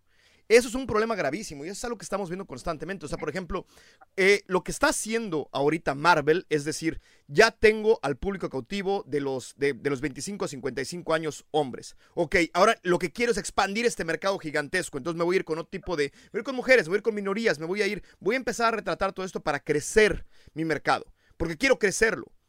Y... Porque obviamente, a ver, a ver, otra, aquí una cosa súper básica e interesante es decir, Disney no tiene una agenda de verdad. No la tiene. O sea, Disney no es que Disney no es malo, Disney no es bueno. Disney solamente está ahí como un como un eh, crecimiento canceroso que está intentando sacar dinero. Las decisiones que toma son para sacar dinero. Entonces, no es que, no es que Disney crea en una, en una tendencia o en la otra. Disney está buscando cuál es la mejor manera de sacar dinero. Y está sacando esto es porque en verdad dijo, ¿sabes qué? ¿Sabes quién no tiene películas de superhéroes? Las mujeres.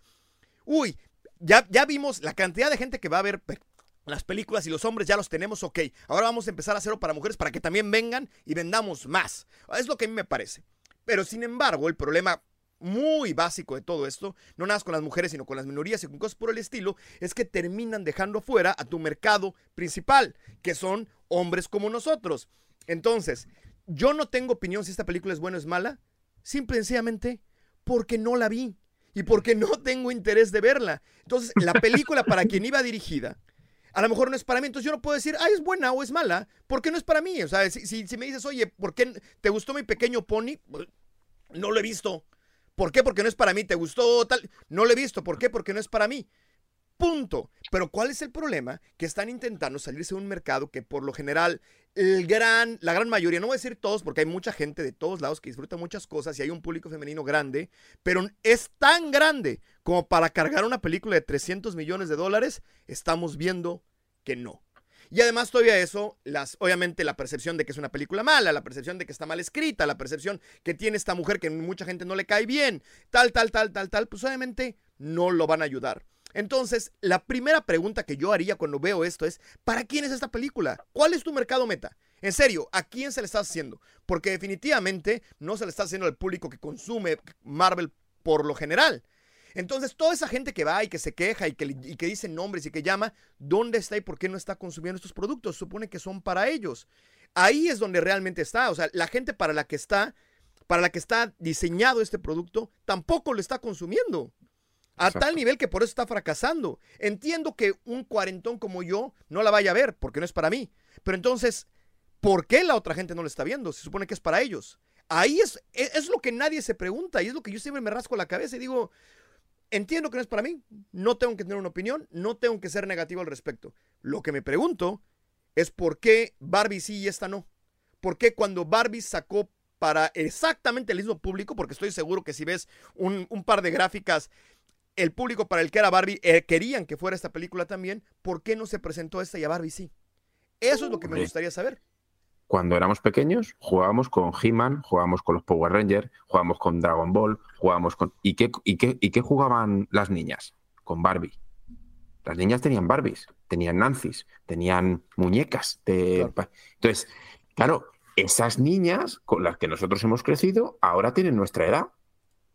Y, ahora la primera vez es la primera vez que nos dan una película para mujeres de este tipo, que, está llena de nostalgia. O sea, no cambiaron a He-Man para que fuera para niñas. Les dieron algo que era de niñas, me explico. Es la primera vez que vimos algo que realmente era y, esa, e, e, esa, era la segunda parte del argumento. ¿Por qué funciona Barbie? Obviamente porque el llegar y decir es Star Wars, pero ahora lo voy a cambiar de mercado, o es Marvel, pero ahora lo voy a cambiar de mercado, o es He-Man, no, lo voy a cambiar. No, no, no, es este siempre fue y es la primera película que vemos así. Y explotó. ¿Por qué? Explotó. ¿Por qué? Porque, porque sabía para quién era y esa gente era algo que, que querían. Es tan fácil. Tienes hambre, tengo un pan, le voy a vender pan al que tiene hambre, no al que, no al que, o, tengo filete, no se lo voy a vender al vegetariano. ¿Me explico? Es así de sencillo. O sea, ve quién es tu mercado y véndeselo a él. Voy más allá. Yo tengo, o sea, a mí me pones, a, me dices, Arturo, vamos a ver una película hoy. O Víctor, vamos a ver una película. ¿Y qué quieres ver? ¿Barbie o de Marvels? Yo me voy a ver Barbie, tío. Claro. me voy a ver Barbie. ¿Por qué? Porque voy a ver algo que digo es genuino y es, oye, Barbie es, sé lo que voy a ver, sé a lo que voy. Voy a ver Barbie, voy a ver qué, qué hacen con Barbie realmente. Tengo curiosidad, también por un poco, porque también el sexo, eh, eh, o sea, lo que, lo que han vivido las mujeres también de mi edad, tal, pues ya es como cómo se puede ver. Tengo curiosidad, tengo curiosidad por verlo. Esto me la suda, es que me da igual de Marvel. Digo, es que yo Digo, no me interesa, primero porque los personajes no me interesan, porque todo lo que han hecho alrededor tampoco me ha interesado. O sea, mm, me da igual, me da igual. Yo, de hecho, muchas veces ya soy de mi mujer, digo, vamos a ver Barbie. Eh, y ella, ella no ha sido muy de muñecas ni nada, entonces no, no se ha metido. Pero yo le he dicho de ir a ver Barbie, digo, vamos a ver Barbie. Vamos a verla, me apetece ver Barbie. ¿Pero qué dices? Sí, vamos a ver Barbie. Marvel no se lo ha planteado. Marvel no se lo planteó. No me lo planteé. Estoy, estoy de acuerdo con ustedes eh, este, eh, en casi todo. Solo yo agregaría que realmente el problema está en la construcción del personaje. Que alguna vez me acuerdo haber escuchado a una persona no recuerdo ahorita quién, que decía, ¿por qué ya una mujer de tantos años me puede identificar con un chico de 16 años de, de Queens o de Bronx, este, hablando de Spider-Man, pero tú como hombre no te puedes identificar con un personaje femenino? Y yo dije, yo vi la película de Prey y me encantó. El personaje protagonista es una mujer y me encanta su desarrollo, su evolución, su crecimiento durante la película y digo, esta es una gran protagonista que me gusta seguir y que hasta quiero tener figura de ella. Veo de Marvel y digo, no me ha gustado la construcción de ninguna de ellas, ninguna construcción. Y el público meta al que debería ir dirigido es el público meta que quiere el gran escenario de lo que está pasando en el UCM y esta película no te lo da. Y lo, ahora lo voy a enlazar con Aquaman porque decían, ¿por qué Aquaman no le llueve tantas críticas y le, está, y le fue mejor que a The Marvel y eso? Pues porque hay dos caminos muy diferentes de las empresas. The Marvel sí forma parte de un universo cinematográfico que se supone nos va a llevar a algo. Aquaman ya no. Entonces, la gente que quería ir a ver Aquaman era porque le gustaba el personaje. Ya no se espera nada. Saben que es la última película de esta línea de tiempo y que viene un nuevo reset. Entonces, en ese sentido, la expectativa con The Marvels es mucho más alta que con Aquaman. Esperabas que te dieran más, que hubiera más contenido, que te lo enlazaran, que te dieran algo que tú dijeras, esto vale la pena verse, analizarse, sentarse, que, que, me lleva a algún lado. Y no lo hizo, esa película no lo hizo. Y en cuanto a Kaman, también hay un punto negativo. Tienes un personaje principal de los siete de la Liga de la Justicia, o de los cinco, como lo quieran ver, que, que también debió de haber hecho más. O sea, que, que, dejaste al final de cuentas otra oportunidad para haber contado otra cosa. Hay cómics muy buenos de Aquaman, hay muchas cosas muy buenas de Aquaman que a lo mejor hubieras podido también contar en la película. Entonces, eh, pero sin embargo, a lo que iba era, creo que el problema es la construcción del personaje, algo que están acertando en, en Ultimate Spider-Man, algo que están fracasando en el UCM. Eh, acaba de salir Echo hace poquito la serie, que nadie esperaba mucho de esa serie y que a final de cuentas pues, no dio mucho, nada más te dio el, el gusto de ver a Kingpin y a Daredevil de, de vuelta y saber que son parte del, del UCM, las series de Netflix. Y tanta. Pero están totalmente de, de, capa caída. Y, con respecto al tema de, de, los personajes femeninos, a mí hay una a mí hay una serie que me encantó, que no sé si ya, ya lleva hace dos años, ¿no? La de League of Legends. Ah, es que, eh, uy, Arcane. o sea, para mí, Arcane. Y no nada más, espérate, no nada más es mujer, es lesbiana. O sea, ¿quieres, quieres progresismo? Ahí está. No nada más es mujer. Pero, es lesbiana. ¿Por qué? ¿Por qué? ¿Y por qué nadie le dijo? Está considerada un 10 de 10. O sea, volvemos a hablar de Freiren. Otro. mis series ah, favoritas de los últimos 10 años. mis series favoritas de los últimos 10 años. Los dos tienen personajes femeninos. ¿Por qué? Porque están bien construidos. El problema, y no importa lo que nos quieran seguir diciendo, el problema no es que sea un protagonista femenino. El problema es que está mal hecho. Y punto. Y no importa lo que me quieras. No importa que me quieras vender lo que me quieras vender. Si no haces las cosas bien no tiene nada que ver una cosa con la otra. O sea, perdón, adoro Arkane, adoro Freiren, los adoro, se me hacen fabulosos. Y son personajes femeninos, o sea, eh, ya, eh, son las dos. O sea, en Arkane son eh, las, dos hermanas. Las son hermanas. La son loca de los cojones y, la, ¿sabes? Sí. y, son, son las dos adorables en su forma. O sea, dices, es que las quieres, al final dices, las sentí, dices, joder, la está como una puta cabra, da miedo, está, porque sí, se le va la cabeza, pero dices, joder, qué bien está construido, tío. Cómo poco a poco va perdiendo la cabeza, se le va yendo la chaveta, tú lo vas viendo, vas, el desbloqueo total ya al final es, es brutal. O sea, todo. Nunca te lo describen.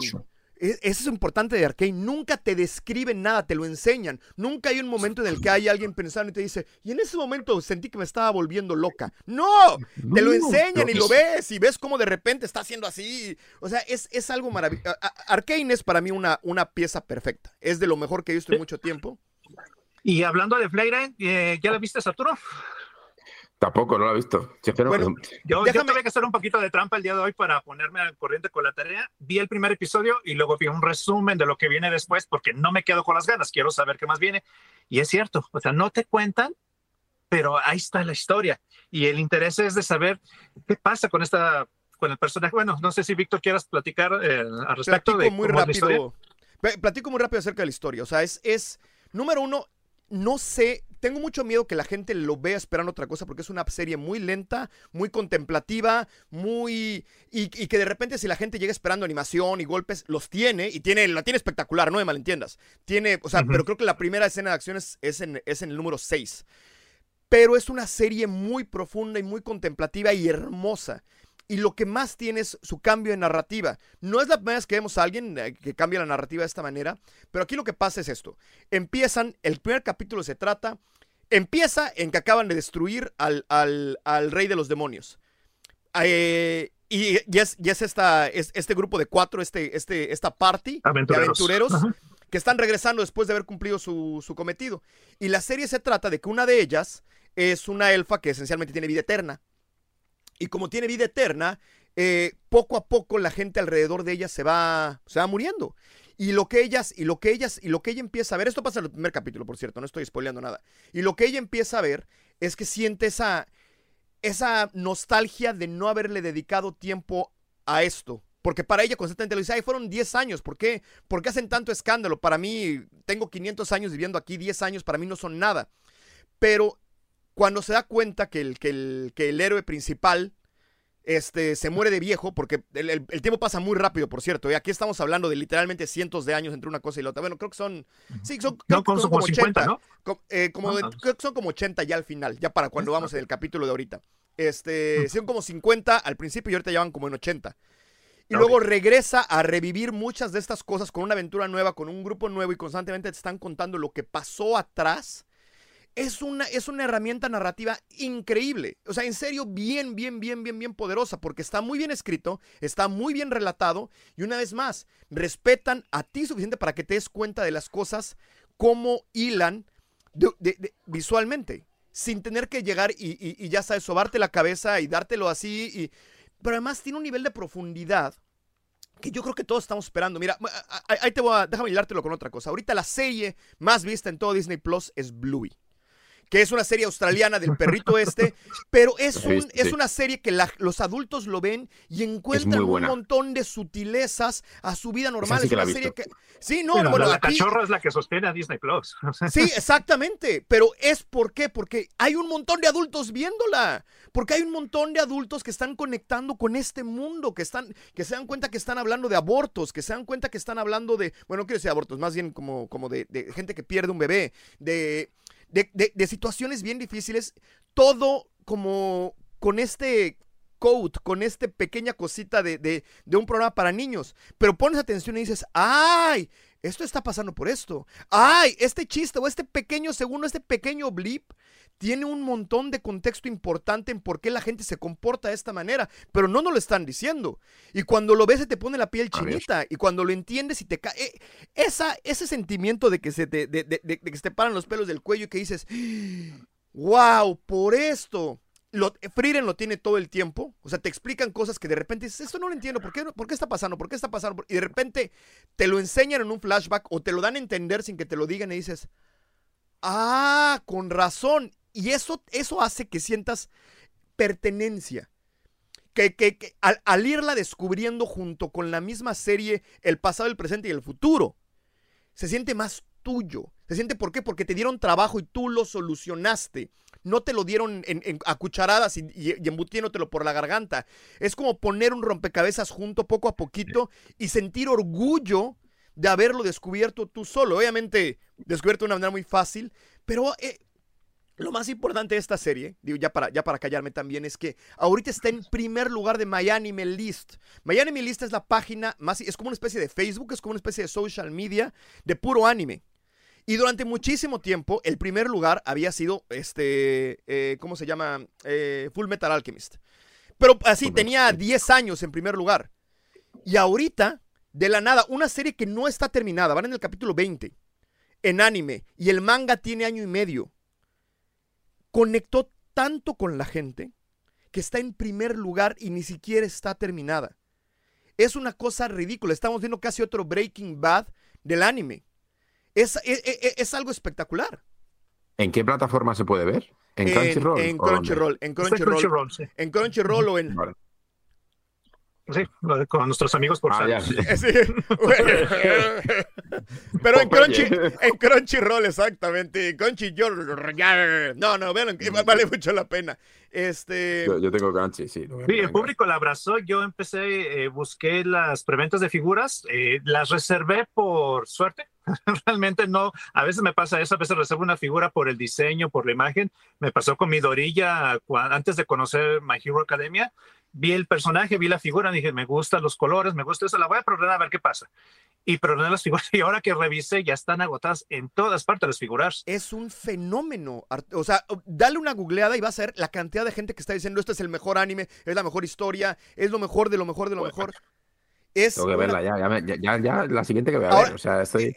me he visto Sangre y la Frontier, me he visto. Ah, Sangre y la Frontier está bien buena, qué risa. Muy, uy, muy, uy, muy Tensei, uy.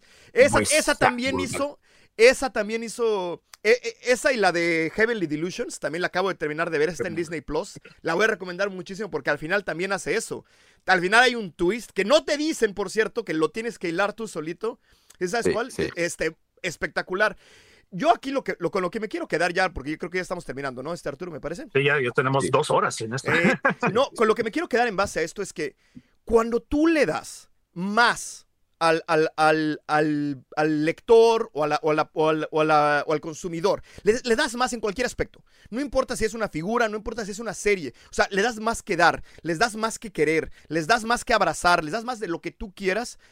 Simple y sencillamente, en videojuegos también es lo mismo reaccionan mejor. Eso es así nada más. O sea, si Frieren nos da una mejor historia, contada de una mejor manera, nos da más respeto, nos da más, más, más, más, más, más, más, más, más, todos reaccionamos de manera positiva. Cuando nos dan menos, cuando nos dan menos historia, menos personajes, menos animación, menos, menos, menos, menos, reaccionamos mal. Es así de fácil. Si lo que tú estás haciendo es darme menos para sacar más dinero, como lo hace Marvels, como lo hace McFarlane, como lo hace Super 7, hilando todo junto, ese es así tal cual, es el problema. Esta película nos quería dar menos. Está mal escrita, está mal actuada, está mal, mal, mal, mal, mal. Nos está dando menos y nos está pidiendo más a nosotros. Que hagamos más tarea, que paguemos más por el cine, que, que, que ¿sí explico? Que nos, que nos paremos para ir al cine cuando la podemos ver en Disney Plus. Son un montón de problemas generales de por qué la gente no está consumiendo este tipo de películas. Y de repente tenemos otro tipo de propiedades, otro tipo de figuras, otro tipo de videojuegos que nos dan más pidiéndonos menos.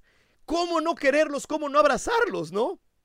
Claro, exactamente, totalmente, totalmente de acuerdo con, con, ello. O sea que yo la verdad que esa serie no, no la tenía, o sea, fíjate que estoy con Crunchyroll a tope y la estoy quemando la, ya te digo, que, estoy a, tope, o sea, Demon Lord también, How to Summon Demon Lord también la he visto, bueno, he visto aquí eh, un montón, un montón, Trinity Seven, es que he visto muchísimas, o sea, pero esa no, no me había animado a verla. Es que está súper, está súper nueva, ¿eh? O sea, tiene cuatro meses que salió.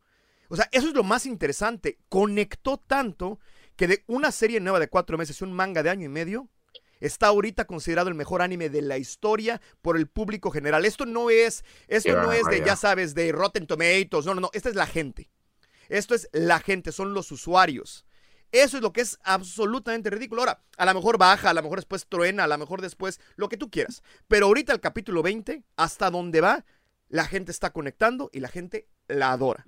Y creo que hay una razón para eso y creo que es el respeto al lector o el respeto al consumidor. Creo que así de fácil es. O sea, eh, quiero hacer un video visualmente porque visualmente es un deleite. No me refiero a la animación, me refiero a. Hace cosas increíbles con el contraste, con, con cómo, con cómo los fondos son súper, súper, súper, súper detallados y los dibujos no son nada detallados, son al contrario, o sea. Y, se siente casi como animación viejita. ¿Has notado que utilizan, ah, utilizan una vieja técnica de, del cómic que es, ¿quieres hacer que un personaje se sienta solo, se sienta triste, se sienta agobiado? Pon el personaje chiquito en un gran escenario y, te, inmediatamente te lo transmite y te empieza, eh, utiliza ciertas técnicas clásicas en una animación muy moderna, muy moderna. No, no, no, a nivel composición es un 10 perfecto, o sea, todo está, es para mí es casi lo que hace este muy bien, por ejemplo, regresamos a los, a los juegos de, de Demon, de Demon, de Demon, este, Demon Souls, y, Dark Souls y todo eso. Eh, todo está ahí si lo buscas. O sea, es, es, un juego perfecto, o sea, composición perfecta, narración perfecta, todo está ahí, todo está ahí. O simplemente puedes sentar y disfrutarlo como una serie más y también está buena. Eso es para mí lo que hace espectacular muchas de las cosas de las que estamos hablando. O sea, hablamos de, las, de, nuestras, de nuestras figuras del año. Eh, eh, Spring es una tortuga ninja. Y si lo ves, ay, yo quería una tortuga ninja samurai, ahí está. Pero si te acercas y ves, ay, ve el detalle. Ah, esto está patinado, esto está pintado de plateado. Viene con dos cabezas, ¿me explico? O es una tortuga ninja. Y creo que ahí es donde realmente las cosas se salen de control, ¿no? O sea, dices, wow, qué cosa tan espectacular. Pero ya, me callo, perdón Arturo. No, no, no, no, por Dios. La verdad que ha sido, ha sido, vamos, ya hemos terminado, ¿no? Ya, ya sí que Yo creo que sí hay que empezar a despedirnos porque ya son más de dos horas. A ver quién nos va a ver dos horas. Madre mía, dos horas aquí cascando y además hablando mucho. La verdad que está muy interesante, chicos. Eh, hemos tocado todo lo que tiene que ver con friquismo casi, o sea, videojuegos, es verdad que un poquito menos, pero sí que también hemos tocado videojuegos, hemos tocado cómics, hemos tocado anime, hemos tocado eh, figuras, o sea, eh, cine, no sé, o sea, hemos tocado de todo. Eh, muchísimas gracias, muchísimas gracias a todos los que nos han visto eh, o los que nos están viendo. Eh, recordaros que este es el primer episodio y el siguiente episodio se va a ver directamente en Diseñoños, ¿no? O en Juguetetos. ¿Dónde lo quieres poner? Yo, no, fíjate que todavía no lo decido, pero ya pondremos el link. Yo creo que, no, yo creo que en Diseñoños. Se me hace que este va a ir para Diseñoños. Se me hace que es un buen lugar porque habla un poquito de todo, sí. Ah. Vale, pues, pues le veremos en Diseñoños. Vamos a hacer una playlist y una, una, lista, vamos, en la cual, bueno, pues vamos a ir poniendo todos. Eh, os dejaré los enlaces, obviamente, en la descripción del vídeo. También, eh, Gust, ¿tienes Instagram y cosas para que te sigan? Sí, este, Instagram como ToyMasterGK y en la página de Diseñoños, vayan allá, es donde estamos siempre participando y, poniendo contenido ahí. Gust es el bueno de ahí, de la página de Diseñoños, es nuestro martillo ejecutor, es el mero bueno, es el que nos pone todas las noticias. Eh, eh, comparten muchos eh, videos de Arturo también. Este, cosas por el estilo. Ahí están. Es, esa página es un deleite y se las voy a recomendar mucho. Como voy a recomendar el Instagram de Arturo también. ¿verdad? Digo, perdón, el Instagram, el Telegram, perdón, la regué, la regué, el, Telegram. bueno, el Instagram también, ¿eh? el Instagram también. También, también. Pero bueno, que muchísimas gracias a vosotros dos también, chicos. Eh, ha sido un placer teneros aquí. Eh, la verdad que siempre me lo paso muy bien con, con Víctor y con Gust también va a ser una pasada. Muchísimas gracias. Está clarísimo.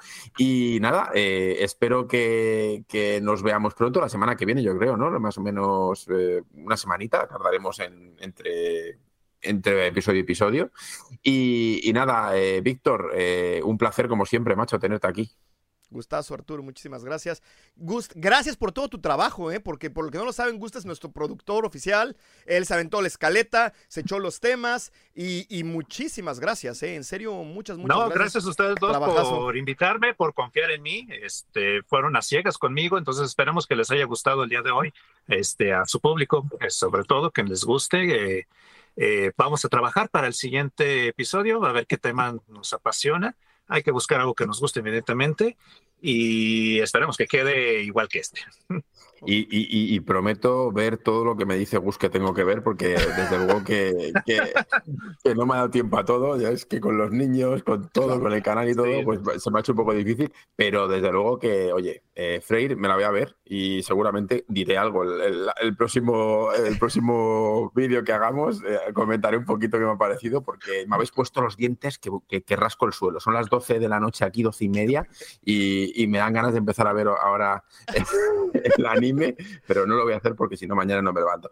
Pero bueno, chicos, Muchísimas gracias a todos. Dejar un buen like, apoyar sobre todo, eh, bueno, pues esta nueva iniciativa, este nuevo programa, porque nos va a hacer mucha ilusión, ¿no? Que, esto funcione, que vaya para adelante, que crezca y que, bueno, pues eh, quiero saber un poquito también vuestra opinión. Me dejáis en comentarios qué os ha parecido.